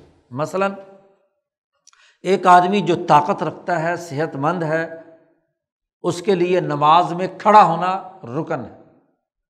لیکن وہ آدمی جو بیمار یا کمزور یا بوڑھا ہو گیا، کھڑا نہیں ہو سکتا، تو اس کے لیے کھڑا ہونا رکن نہیں رہا، وہ بیٹھ کر نماز پڑھ سکتا ہے۔ ویو جال القعود مکانہ فی حق غیر ہی جو آدمی طاقت نہیں رکھتا، اس کے لیے قیام کی جگہ پر بیٹھ کر نماز پڑھنا یہی اس کا رکن ہے۔ تو رکنیت اور فرضیت میں بھی لوگوں کی حالت کے اعتبار سے ہاں جی اختلاف ہو سکتا ہے، لیکن یہ ادنا حالت کے اندر ہے۔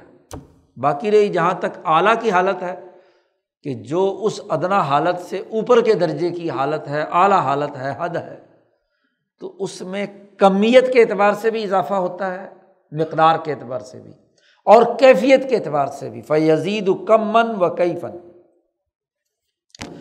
کمیت اور مقدار کے اعتبار سے کیسے؟ کہ مثلاً پانچ نمازیں فرض تھیں، تو فنوافل من جنسل فرائض فرائض کی اسی میں سے ہی نماز ہی ہے، لیکن سنن رواتب پڑھنا، مثلاً سنت موقع ادا کرنا، رات کی نماز تحجد پڑھنا ہاں جی ہر مہینے کے تین دن کے روزے ایام بیز میں رکھنا، یا جیسے مستحب صدقات و خیرات، زکوٰۃ کے علاوہ کرنا وغیرہ وغیرہ، تو یہ مقدار بڑھ گئی نا۔ پانچ نمازوں میں گیارہ رکاتیں ادا کرنے کے بعد مزید اضافہ آپ نے سترہ رکاتوں کا یا آگے نفلوں کا اور اس کا اضافہ کیا تو مقدار بڑھا دی، کمیت بڑھ گئی۔ اور وہ عمل کیف اور کیفیت میں بھی اضافہ ہو جاتا ہے، وہ بھی اعلیٰ ترین درجے کی ہوتی ہیں۔ فہی آتن و ازکار حیت یعنی شکل و صورت اور نوعیت بدل گئی۔ قیام ہے، لمبا قیام کر لیا آپ نے۔ رکوع ہے، لمبا رکوع کر لیا۔ سجدہ ہے، لمبا کر لیا۔ یا اس میں ازکار جو ہیں وہ آپ نے طویل پڑھ لیے۔ سبحان ربی اعلیٰ، پچاس پچاس، ساٹھ ساٹھ دفعہ کہنا شروع کر دیا۔ اور ایسے ہی جو غیر مناسب باتیں ہیں ان سے بچنا۔ اور ان کو حکم دیا ہے طاعت اور فرما برداری کے تمام امور کو مکمل طور پر ادا کرنا۔ یا مثلاً و تکون و مفضیت المقصود امن البج العتم اور وہ کام ایسے کیا جائے کہ کامل طریقے سے وہ ادا ہو۔ اس سے مقصد حاصل ہو۔ جیسے مثلاً پاکیزگی اور صفائی کے لیے یہ لازمی قرار دیا گیا کہ وہ اپنے ہاں جی داڑھی درست رکھے، مونچھیں کتروائے، ناخون کاٹے، بغل کے بالوں وغیرہ کی صفائی کرے، وغیرہ وغیرہ۔ وضو کو اچھے طریقے سے وہ پورے آداب کے ساتھ کیا ہے، کرے تاکہ نظافت اور صفائی اچھی طریقے سے ہو چکے۔ اور پھر یہ آداب میں سے یہ بھی کہ دائیں طرف سے شروع کرے، پہلے دائیں ہاتھ، پھر بائیں ہاتھ اور اسی طریقے سے ان کو حکم دیا گیا کہ وہ اس کے دل کے اندر اللہ کی عظمت اور اس کام کی عظمت جو ہے، اس کا احساس اور ادراک اسے ہو تاکہ اخبات کی پوری کیفیت اس کے اندر مثلاً آ جائے۔ اور و تقبل علیہ اس کو اچھی طریقے سے قبول کرے حتیٰ آخذت نفس بما یوف العمال المحمہ جو اس نے اعلیٰ اہم ترین اعمال ہیں، اس میں اس کا نفس ان کاموں کے کرنے کا پابند بن جائے۔ یہ اعلیٰ اور ادنا دونوں حدیں جو ہیں وہ متعین کر دیں شاہ صاحب۔ اسی طریقے سے جو آداب بھی بنائے جاتے ہیں، تو اس کے لیے ایک تیسرا علمی قاعدہ اس باب میں بیان کیا ہے شاہ صاحب نے۔ علم علمی طور پر یہ بات بھی جان لینا چاہیے کہ جب انسان یہ ارادہ کرتا ہے کہ وہ اخلاق میں سے کوئی اچھا خلق حاصل کرے اس کا نفس ان اخلاق سے رنگین ہو جائے اور وہ اخلاق اس کو چاروں طرف سے اس کے نفس کو احاطہ کر لیں۔ تو فحیلت ظالی کا اس کا طریقۂ کار یہ ہے کہ انسان اپنا مواخذہ کرے، محاسبہ کرے اس خلق کے حوالے سے۔ اس خلق سے متعلق جو افعال اور حیات وغیرہ ہیں وہ کرے۔ ولوف العمور القلیل اللہ بحا العامہ اگرچہ بہت کم ہاں جی معاملات اور قلیل امور سے متعلق ہی کیوں نہ ہو، جس کا عام لوگ خیال نہیں رکھتے، لیکن جو آدمی خلق حاصل کرنا چاہتا ہے، اس کو ہر ہر چیز کا خیال رکھنا ہے۔ جیسے مثلاً شاہ صاحب نے مثال دی کہ وہ آدمی جو بہادری کی پریکٹس کرنا چاہتا ہے، اکھاڑے میں اترتا ہے، پہلوان بننا چاہتا ہے، دوسروں سے کیا ہے ہاں جی کشتیاں لڑنا چاہتا ہے، تو وہ ہر وقت اپنا مواخذہ کرتا ہے کہ ہر مرحلے، کسی بھی مرحلے میں اس سے بزدلی کا اظہار نہیں ہونا چاہیے۔ ولمشی فشمس اپنے آپ کو طاقتور بنانے کے لیے اکھاڑے میں اترتا ہے اور سورج میں، سورج چڑھے تک ہاں جی مشق کرتا ہے، ڈنڈ پھیلتا ہے، دوڑ لگاتا ہے ہاں جی اپنی کثرت کرتا ہے۔ ایسے راتوں کو، اندھیری راتوں میں دوڑ لگاتا ہے، فوجیوں کو بہادری پیدا کرنے کے لیے صبح تین بجے اٹھا کر ہاں جی سخت سردیوں میں ہاں جی ٹھنڈے پانی میں غوطے دلواتے ہیں اور وغیرہ وغیرہ۔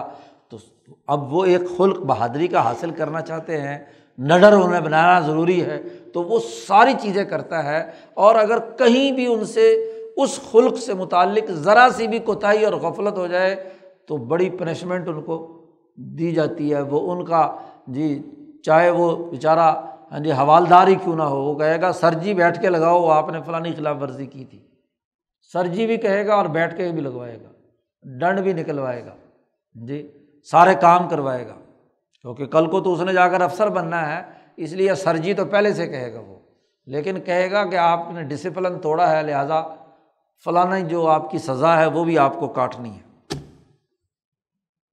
ایسے ہی شاہ صاحب کہتے ہیں کہ جو آدمی مثلاً اخبات کے خلق کی مشق کرنا چاہتا ہے، تو اس کو بھی اس کے تمام ہر حالت میں جو اس کی عظمت سے متعلق امور ہیں، ان کی محافظت کرنی ہوگی۔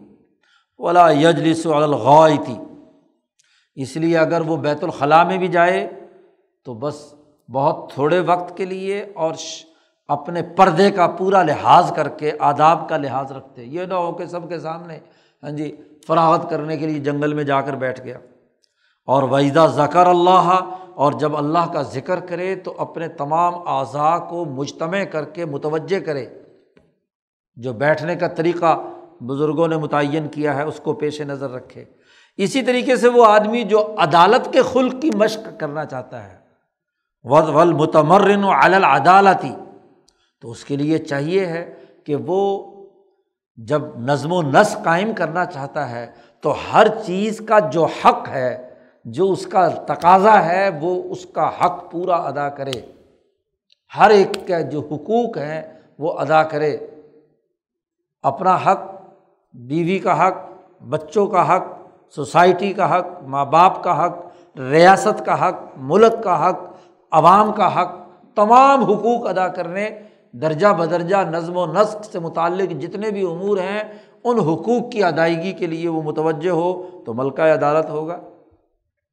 کھانے پینے کے آداب مجلس کے اندر، کھانے پینے میں مثلاً دائیں ہاتھ سے کھائے، پاکیزہ رزق کھائے ہاں جی اور بائیں ہاتھ کو دوسرے کاموں کے لیے استعمال، ناک صاف کرنے کے لیے، نجاست صاف کرنے کے لیے استعمال کرے اور یہی وہ وہی راز ہے جو نبی اکرم صلی اللہ علیہ وسلم نے مسواک کے بارے میں کہا تھا۔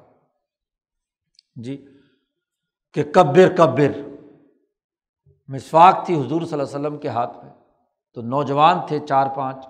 ہاں جی ان کو حضور صلی اللہ علیہ وسلم نے دینا چاہیے تو وہ جو ایک چھوٹا تھا، وہ پہلے لینا چاہتا تھا۔ حضور نے فرمایا کہ نہیں، عدل کا تقاضا یہ کہ جو بڑا ہے، اس کا پہلے حق یا اسی طریقے سے حضور صلی اللہ علیہ وسلم کے پاس دودھ کا پیالہ آیا، آپ نے پیا۔ اب دائیں طرف بیٹھا ہوا ایک بچہ اور نوجوان ابتدائی عمر کا اور بائیں طرف بیٹھے ہوئے ہیں، ابو بکر صدیق، عمر فاروق، بڑے بڑے لوگ۔ تو اب اصول اور ضابطہ تو یہ ہے کہ آپ دائیں طرف سے شروع کریں۔ تو بچے سے پوچھا حضور نے اور ادھر دوسری طرف ابو بکر ظاہر ہے کہ مشائق میں سے بیٹھے ہیں۔ تو اس سے پوچھا کہ اگر تم اجازت دو تو میں پہلے ابو بکر کو دے دوں۔ انہوں نے کہا، نہیں، میرا حق ہے، میں اپنا حق کیوں چھوڑوں؟ میں لو بھائی، تمہارا حق ہے تو تم لو۔ تو حقوق کا لحاظ رکھنا، آداب کا لحاظ رکھنا یہ ضروری ہے۔ ایسے ہی ایک دوسری روایت میں بھی یہی واقعہ ہے، تو فحاظہ اصل و اواب من آداب تو یہ آداب ہیں مختلف، جو ایک اعتدال اور توازن اور نظم و نسق پیدا کرنے کا ضبط بنتے ہیں۔ ایک اور قاعدہ اور ضابطہ بیان کیا ہے، آداب کے حوالے سے۔ چونکہ یہاں آداب کی بات چل رہی ہے، فرائض اور ارکان تو مکمل ہو گئے۔ آداب وہ ہیں کہ جو اعلیٰ ترین درجے پہ انسان نے کرنے ہیں۔ وہ علم ایک اور علمی قاعدہ یہ جان لینا چاہیے کہ نبی اکرم صلی اللہ علیہ وسلم کے اس قول کا یہ راز ہے کہ حضور صلی اللہ علیہ وسلم نے فرمایا کہ ان شیطان یا قلوبی شمالی ہی شیطان بائیں ہاتھ سے کھاتا ہے۔ وغیرہ وغیرہ۔ تو ان افعال کی جو شیاطین کی طرف نسبت کی ہے، اس کا راز کیا ہے؟ کہ جو برے کام ہیں، ان کی نسبت شیطان کی طرف کی ہے۔ تو شاہ صاحب کہتے علامہ فہمانی ربی تبارہ کا وطالعہ اس کا جو مطلب میرے پروردگار نے مجھے سمجھایا ہے، وہ میں تمہیں بیان کرتا ہوں۔ وہ یہ کہ ان شیطان قد اقدر اللہ تعالی اعلیٰ تشکل فرو الناس اللہ تبارک و تعالیٰ نے ان شیطانوں کو یہ قدرت دی ہے کہ وہ لوگوں کے خواب میں ایک خاص شکل کے ساتھ آ سکتے ہیں۔ شیطان خواب میں نظر آ سکتا ہے۔ اور جاگنے کی حالت میں بھی ان کی آنکھوں کے سامنے مختلف شکل و صورت، مختلف مزاجوں کی صورت میں آ سکتا ہے۔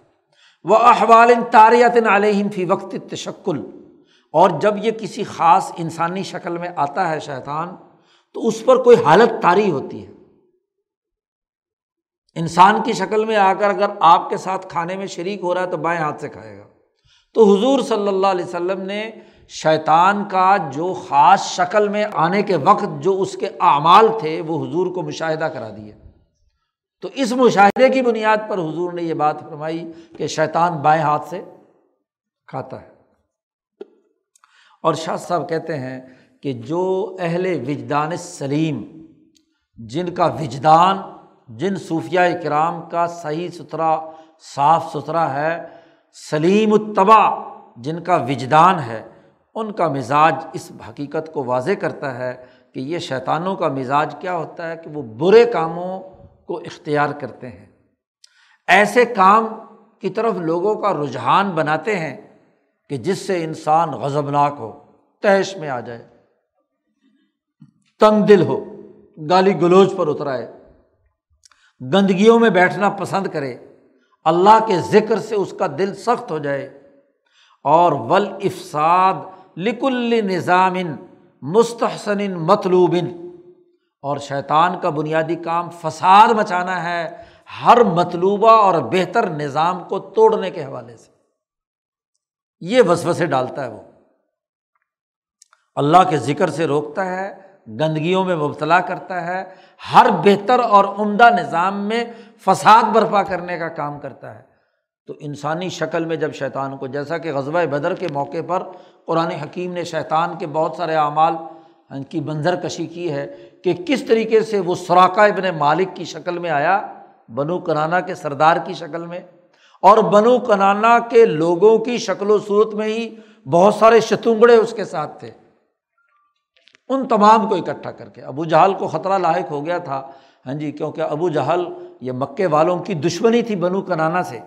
تو باقی سارے لوگ تو ابو جہل کے ساتھ تھے۔ تو اسے خطرہ یہ تھا کہ اگر ہم نبی اکرم صلی اللہ علیہ وسلم سے جب مقابلہ کر رہے ہوں تو کہیں پیچھے سے بنو کنانا کے لوگ آ کر ہم پر حملہ آور نہ ہو جائیں تو کہیں اس کے نتیجے میں ہمیں ڈبل جنگ نہ لڑنی پڑے۔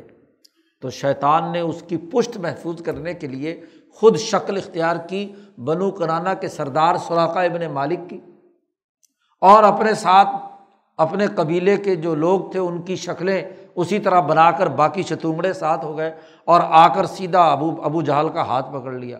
انہوں نے کہا، ہم بھی آپ کے ساتھ ہیں۔ بنو کنانا کے لوگ بھی آپ کے ساتھ ہیں۔ حالانکہ وہ شیطان تھا۔ ابو جہل جب بھی خدشے کا اظہار کرتا تو وہ کہتا، نہیں، ہم اب ہم کا آپ کے ساتھ ہے تو ابو جہل کا ہاتھ پکڑ کر لے کر آیا بدر میں۔ اور جب بدر میں اس نے دیکھا کہ نبی اکرم صلی اللہ علیہ وسلم کی ہمت اور صحابہ کی ہاں جی ڈسپلن اور نظم و ضبط اور فرشتوں کو جیسے ہی اترتے دیکھا تو شیطان نے ہاتھ چھڑوایا، ابو جہل سے اور بھاگنا شروع۔ ابو جہل کہنے لگا وہ عین موقع پہ لڑائی کے وقت غداری کر کے بھاگ رہا ہے۔ تو یہ اس کی شکل و صورت جیسے وہ کردار۔ اب نبی اکرم صلی اللہ علیہ وسلم کی قوت مشاہدہ بڑی مضبوط۔ تو آپ صلی اللہ علیہ وسلم کو وہ شیطان کی شیطنتیں اور وہ جو حرکات و سکنات کرتا رہا ہے، جب بھی وہ انسانی شکل میں آیا، فساد مچانے والی آپ کو اس کا مشاہدہ کرایا گیا۔ اس کی احساس پر حضور نے یہ فرمایا، مختلف جہاں بھی بہت ساری حدیثوں میں کہ شیطان یہ کام کرتا ہے، یہ کام کرتا ہے، یہ کام کرتا ہے۔ تو وہ اس کی وہ حرکات و سکنات حضور نے نوٹ کی، وہ حضور نے بیان کر دی کہ ان نے شیطان یا اکل و بھی شمالی ہی، کہ شیطان بائیں ہاتھ سے کھاتا ہے۔ تو مسلمانوں کو حکم دیا گیا کہ وہ کھانا دائیں ہاتھ سے کھائیں۔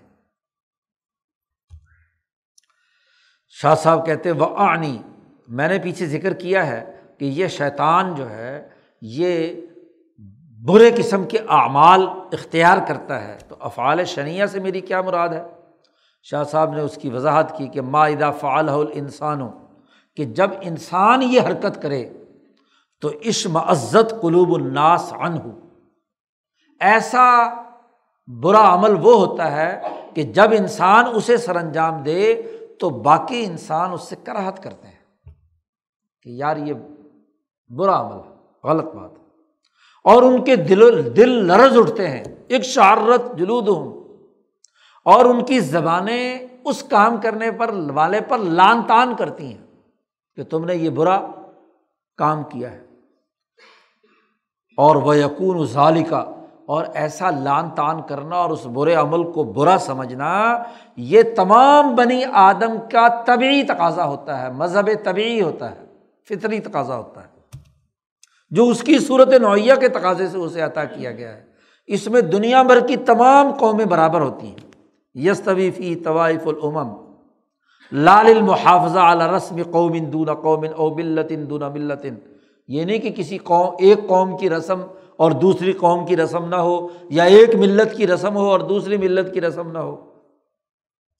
مثلاً شیطان کی یہ حرکات جو شیطان لوگوں کی شرمگاہوں سے کھیلتا ہے۔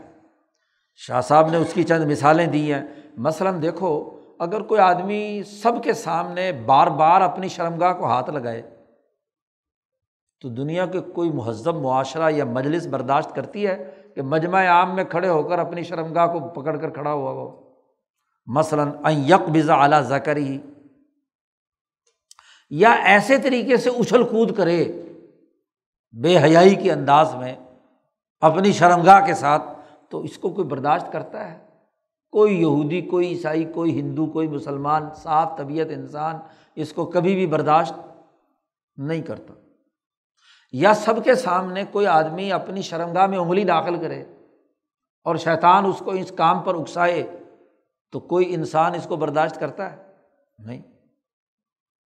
یا کوئی بھی آدمی اپنی ڈاڑی یا سر کے بالوں کو ناک سے کیا ہے؟ ناک کا جو نکلتا ہے ہاں جی اس سیڈ وغیرہ اس سے لے، لیپ لے یہاں پر اور سارا اس کی ڈاڑی خراب ہوئی بھی ہو، کیا کوئی آدمی برداشت کرتا ہے؟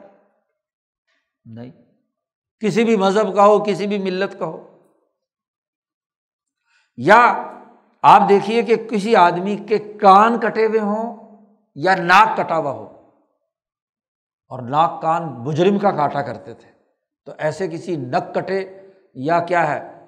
کن کٹے کو کیا کرتے ہیں؟ کوئی اچھا آدمی اچھا سمجھا جاتا ہے۔ کسی بھی معاشرے میں اس کو اچھا نہیں سمجھا جاتا۔ یا کسی کا منہ کالا کیا جائے۔ چائے مل کر گھوڑے پہ سوار کرا کر گدے پہ سوار کرایا جائے۔ دنیا کا کون سا معاشرہ کہے کہ بڑے فخر کی بات ہے کہ جی فلانے کا منہ کالا ہوا۔ ہے یا کوئی آدمی الٹا لباس پہنے ہوئے ہو۔ فیج آلو آل القمیس اسفل کوئی آدمی کمیز کا اوپر کا حصہ نیچے اور نیچے کا اوپر پہن کر پھرے، کون آدمی اس کو اچھا سمجھے گا؟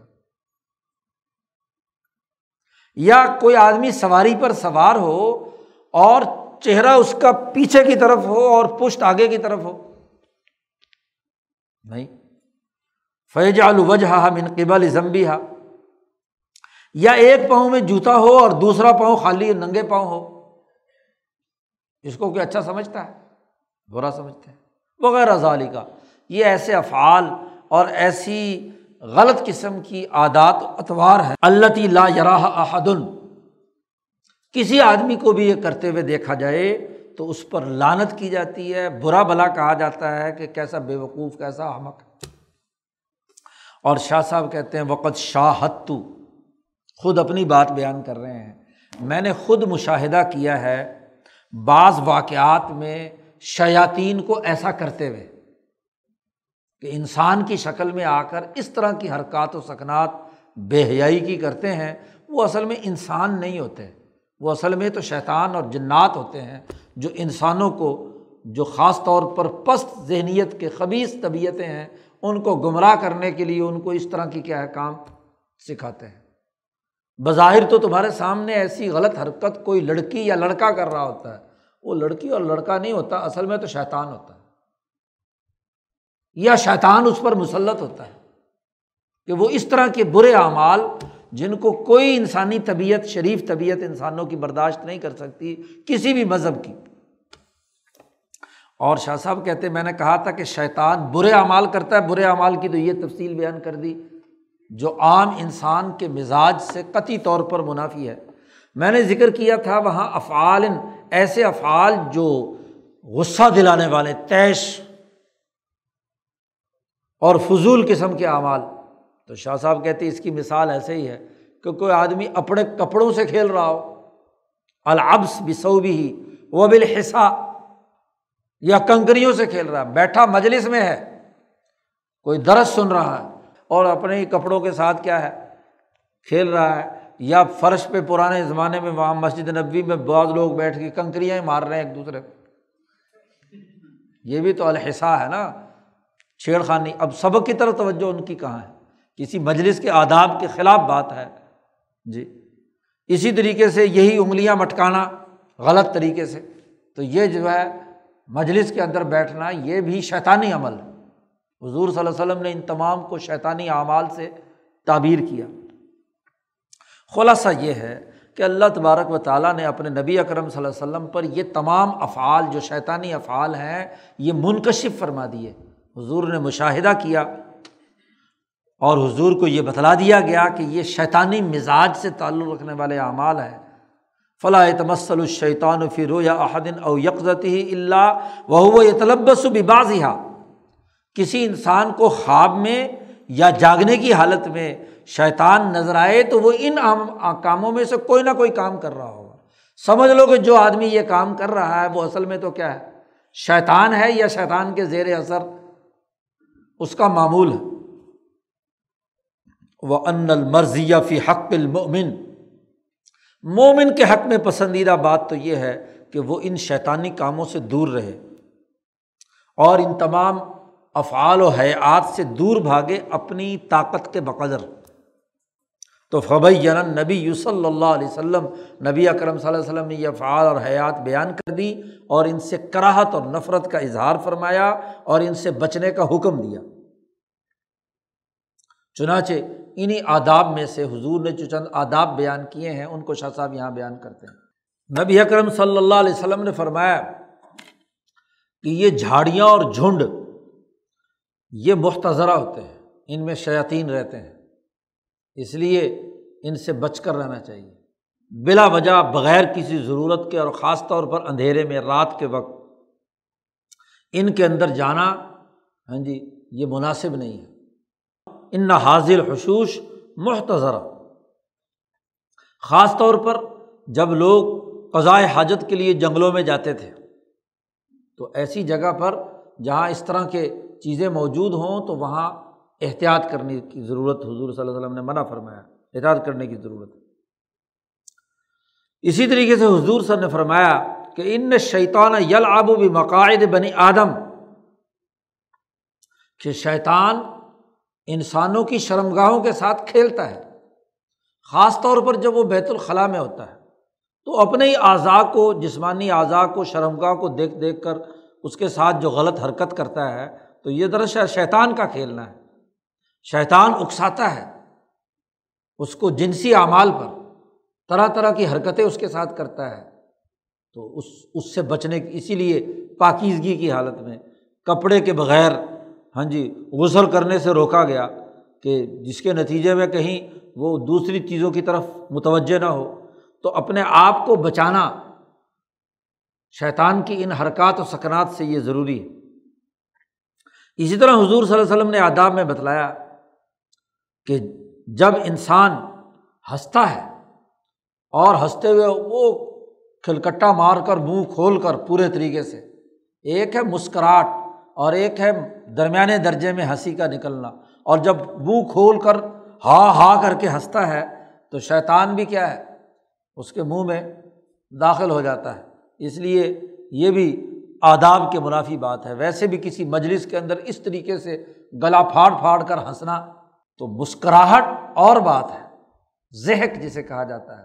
اور ایک اس سے اوپر بہت خوب ہاں جی بلا وجہ ہاں جی کھلکٹے مار کر ہنسنا، یہ ٹھیک نہیں ہے۔ وہ اعلیٰ ظالی کا اسی طریقے سے نبی کرم صلی اللہ علیہ وسلم نے جو فرشتوں کی عادات و اطوار ہیں، ان کی ترغیب دی ہے۔ حضور نے فرمایا کہ کیا تم نماز میں ایسی صف نہیں باندھ سکتے؟ جیسے فرشتے صف باندھتے ہیں۔ بالکل سیدھی، بالکل کوئی آگے پیچھے نہیں کھڑا اور مل مل کر۔ اس لیے دو باتیں حضور صلی اللہ علیہ وسلم نے صف بندی کے لیے فرمائی ایک تو مل مل کر کھڑا ہونے کا حکم دیا ہے۔ جی اور دوسرا، بالکل سیدھی سو صفوف کم اپنی صفوں کو درست کرو۔ کہ لا خالف اللہ بین وجوہ کم کہیں اللہ تعالیٰ تمہارے چہروں کے درمیان اختلافات اور جھگڑے پیدا نہ کر دے۔ جب آدمی آگے پیچھے کھڑا ہوتا ہے، صحیح صف درست نہیں ہوتی، تو اختلافات پیدا ہوتے ہیں۔ اور دوسرا یہ کہا کہ دونوں بالکل مل مل کر کھڑے ہو، ایسے کے درمیان میں کوئی خالی جگہ نہ ہو جہاں شیطان گھس سکے۔ دیکھو، عمر فاروق رضی اللہ تعالیٰ عنہ پر جو حملہ آور تھا، فجر کی نماز میں جس نے حملہ کیا، اب زخمی تو کر دیا، عمر فاروق گر پڑے۔ وہاں سے بھاگ نہیں سکا، کیونکہ صفح اول کو چیر کر نکلنا بھی اس کے لیے مشکل تھا۔ یعنی اتنے جڑ جڑ کر صحابہ کھڑے تھے صفح اول میں کہ بھاگنا اس کے لیے ممکن نہیں ہوا، اس کو پکڑ لیا گیا وہیں پہ۔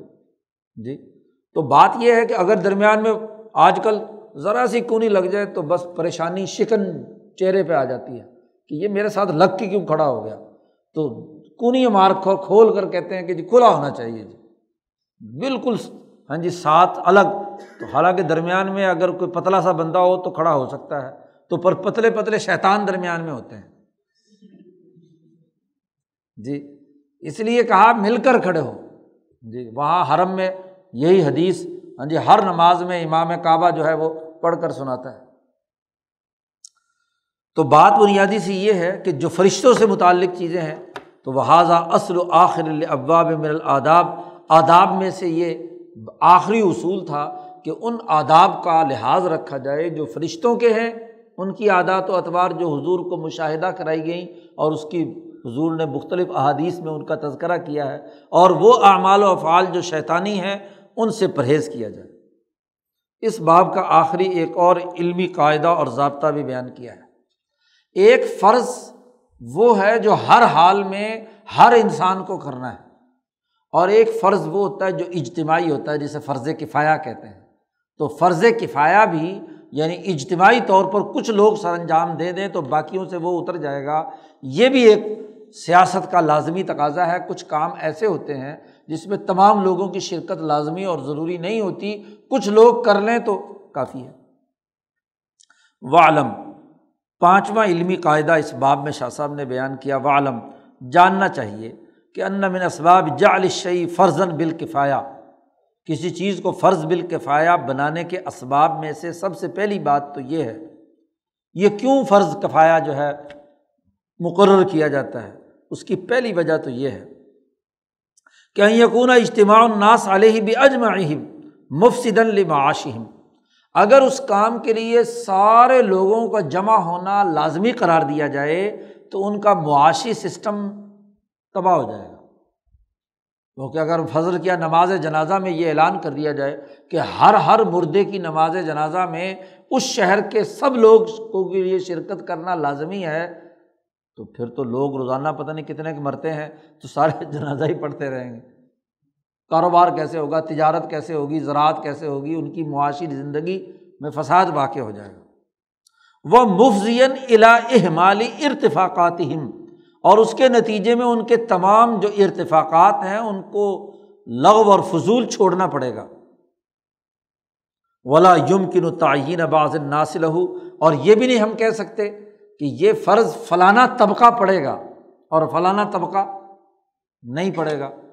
ایسا بھی کوئی تعین نہیں کیا جا سکتا۔ اب مثلاً جہاد فرض کفایا ہے۔ عام حالات میں ملک کی حفاظت کے لیے جہاد اور جد وجہد کا راستہ یہ فرض کفایا ہے۔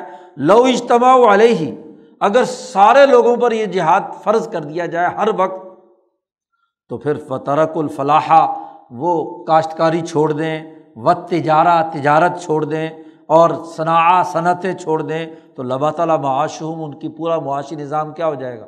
تباہ و برباد ہو جائے گا۔ اور یہ بھی ممکن نہیں کہ اس جہاد کے لیے کہا جائے کہ جی فلاں فلاں نسل کے لوگ یا فلاں فلاں قبیلے کے لوگ جہاد لڑیں گے، باقی نہیں لڑیں گے۔ ایسا کرنا بھی درست نہیں ہے۔ اور با، باقی دوسرے لوگ تجارت کریں گے۔ جیسے ہندوؤں نے ایک تقسیم کر دی کہ جی علم جو ہے وہ صرف برہمن پڑھیں گے، ایک خاص نسل کے لوگ۔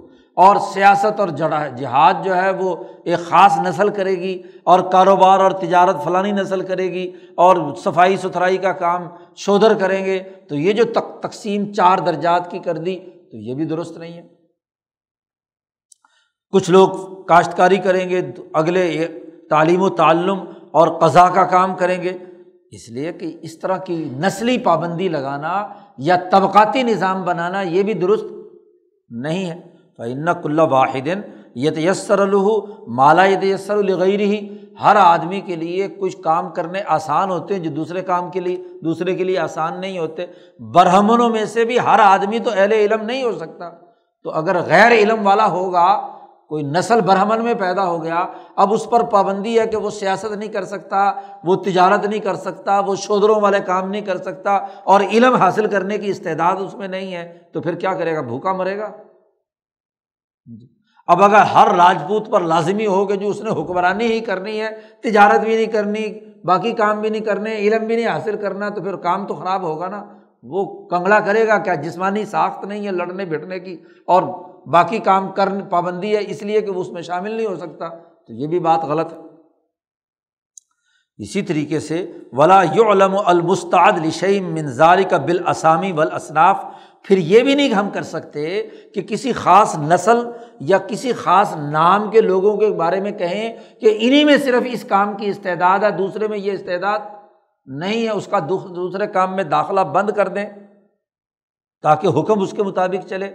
ایسا بھی نہیں کر سکتے۔ تو جب ایسا نہیں کر سکتے تو اس کے لیے عمومی طور پر جس میں جس کام کی بھی وسعت ہو، کچھ لوگ یہ کام سر انجام دے لیں، باقیوں سے وہ فرض کفایا اتر جائے گا۔ کچھ لوگ سیاست کریں تو باقیوں سے مثلاً سیاست کا جو عمل ہے، ذمہ داریاں وہ ختم ہو جائیں گی۔ کچھ لوگ تاجر ہوں، کچھ لوگ ہاں جی کاشتکار ہوں، کچھ لوگ فلاں ہاں جی بنیادی کام کر سکیں تو اس کو جب آپ تقسیم کریں، بغیر نسلی تقسیم کے، اپنی اپنی استعداد اور صلاحیت کے مطابق، تو وہ فرض کفایہ کے طور پر ہر آدمی کو ادا کرنا ہے۔ ایسے ہی علوم میں ہے، کوئی ڈاکٹر بنے، کوئی انجینئر بنے، کوئی کچھ بنے۔ دوسرا اصول یہ ہے کہ انتقور المسلحت المقصودت بھی وجودہ نظامن ہر مسلحت جو کسی فرض سے، فرض اور رکن سے مطلوب ہوتی ہے، اس کا مقصد سسٹم بنانا ہوتا ہے۔ وجودہ نظامن نظام کو وجود میں لانا ہوتا ہے۔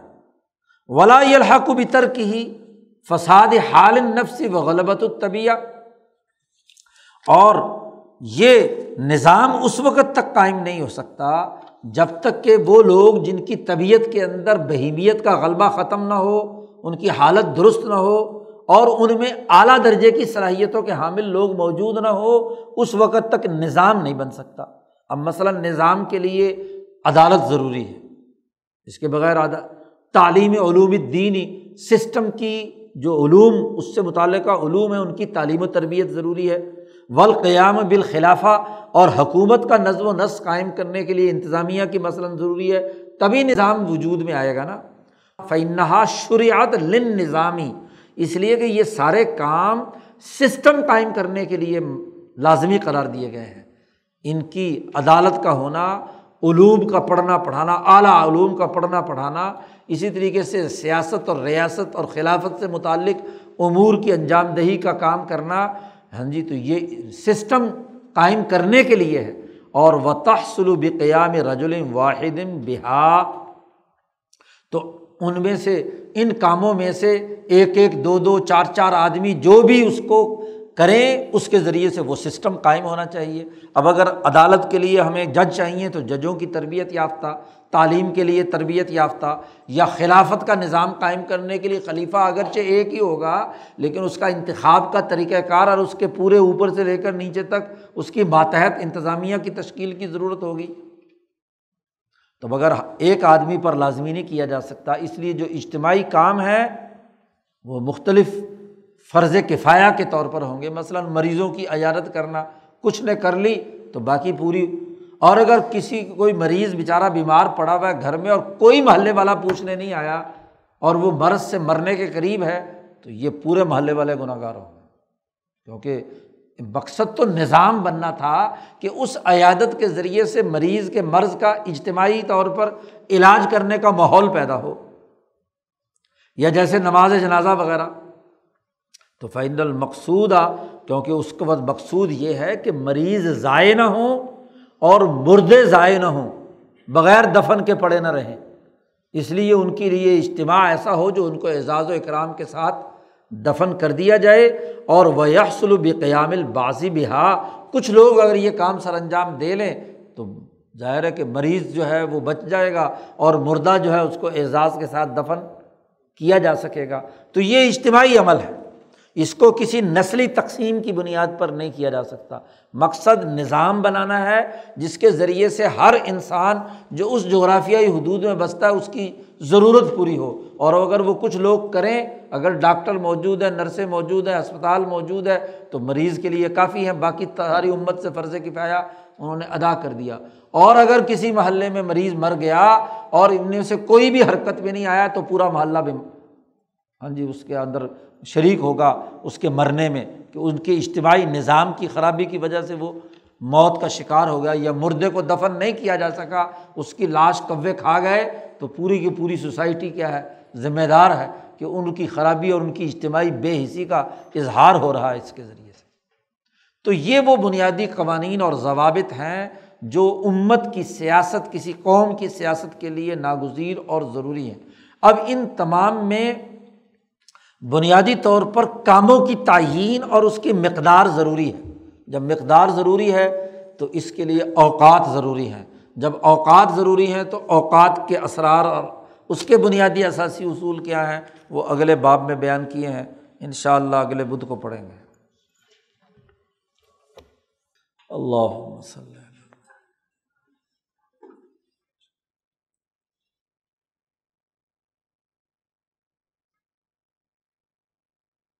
اجمعین۔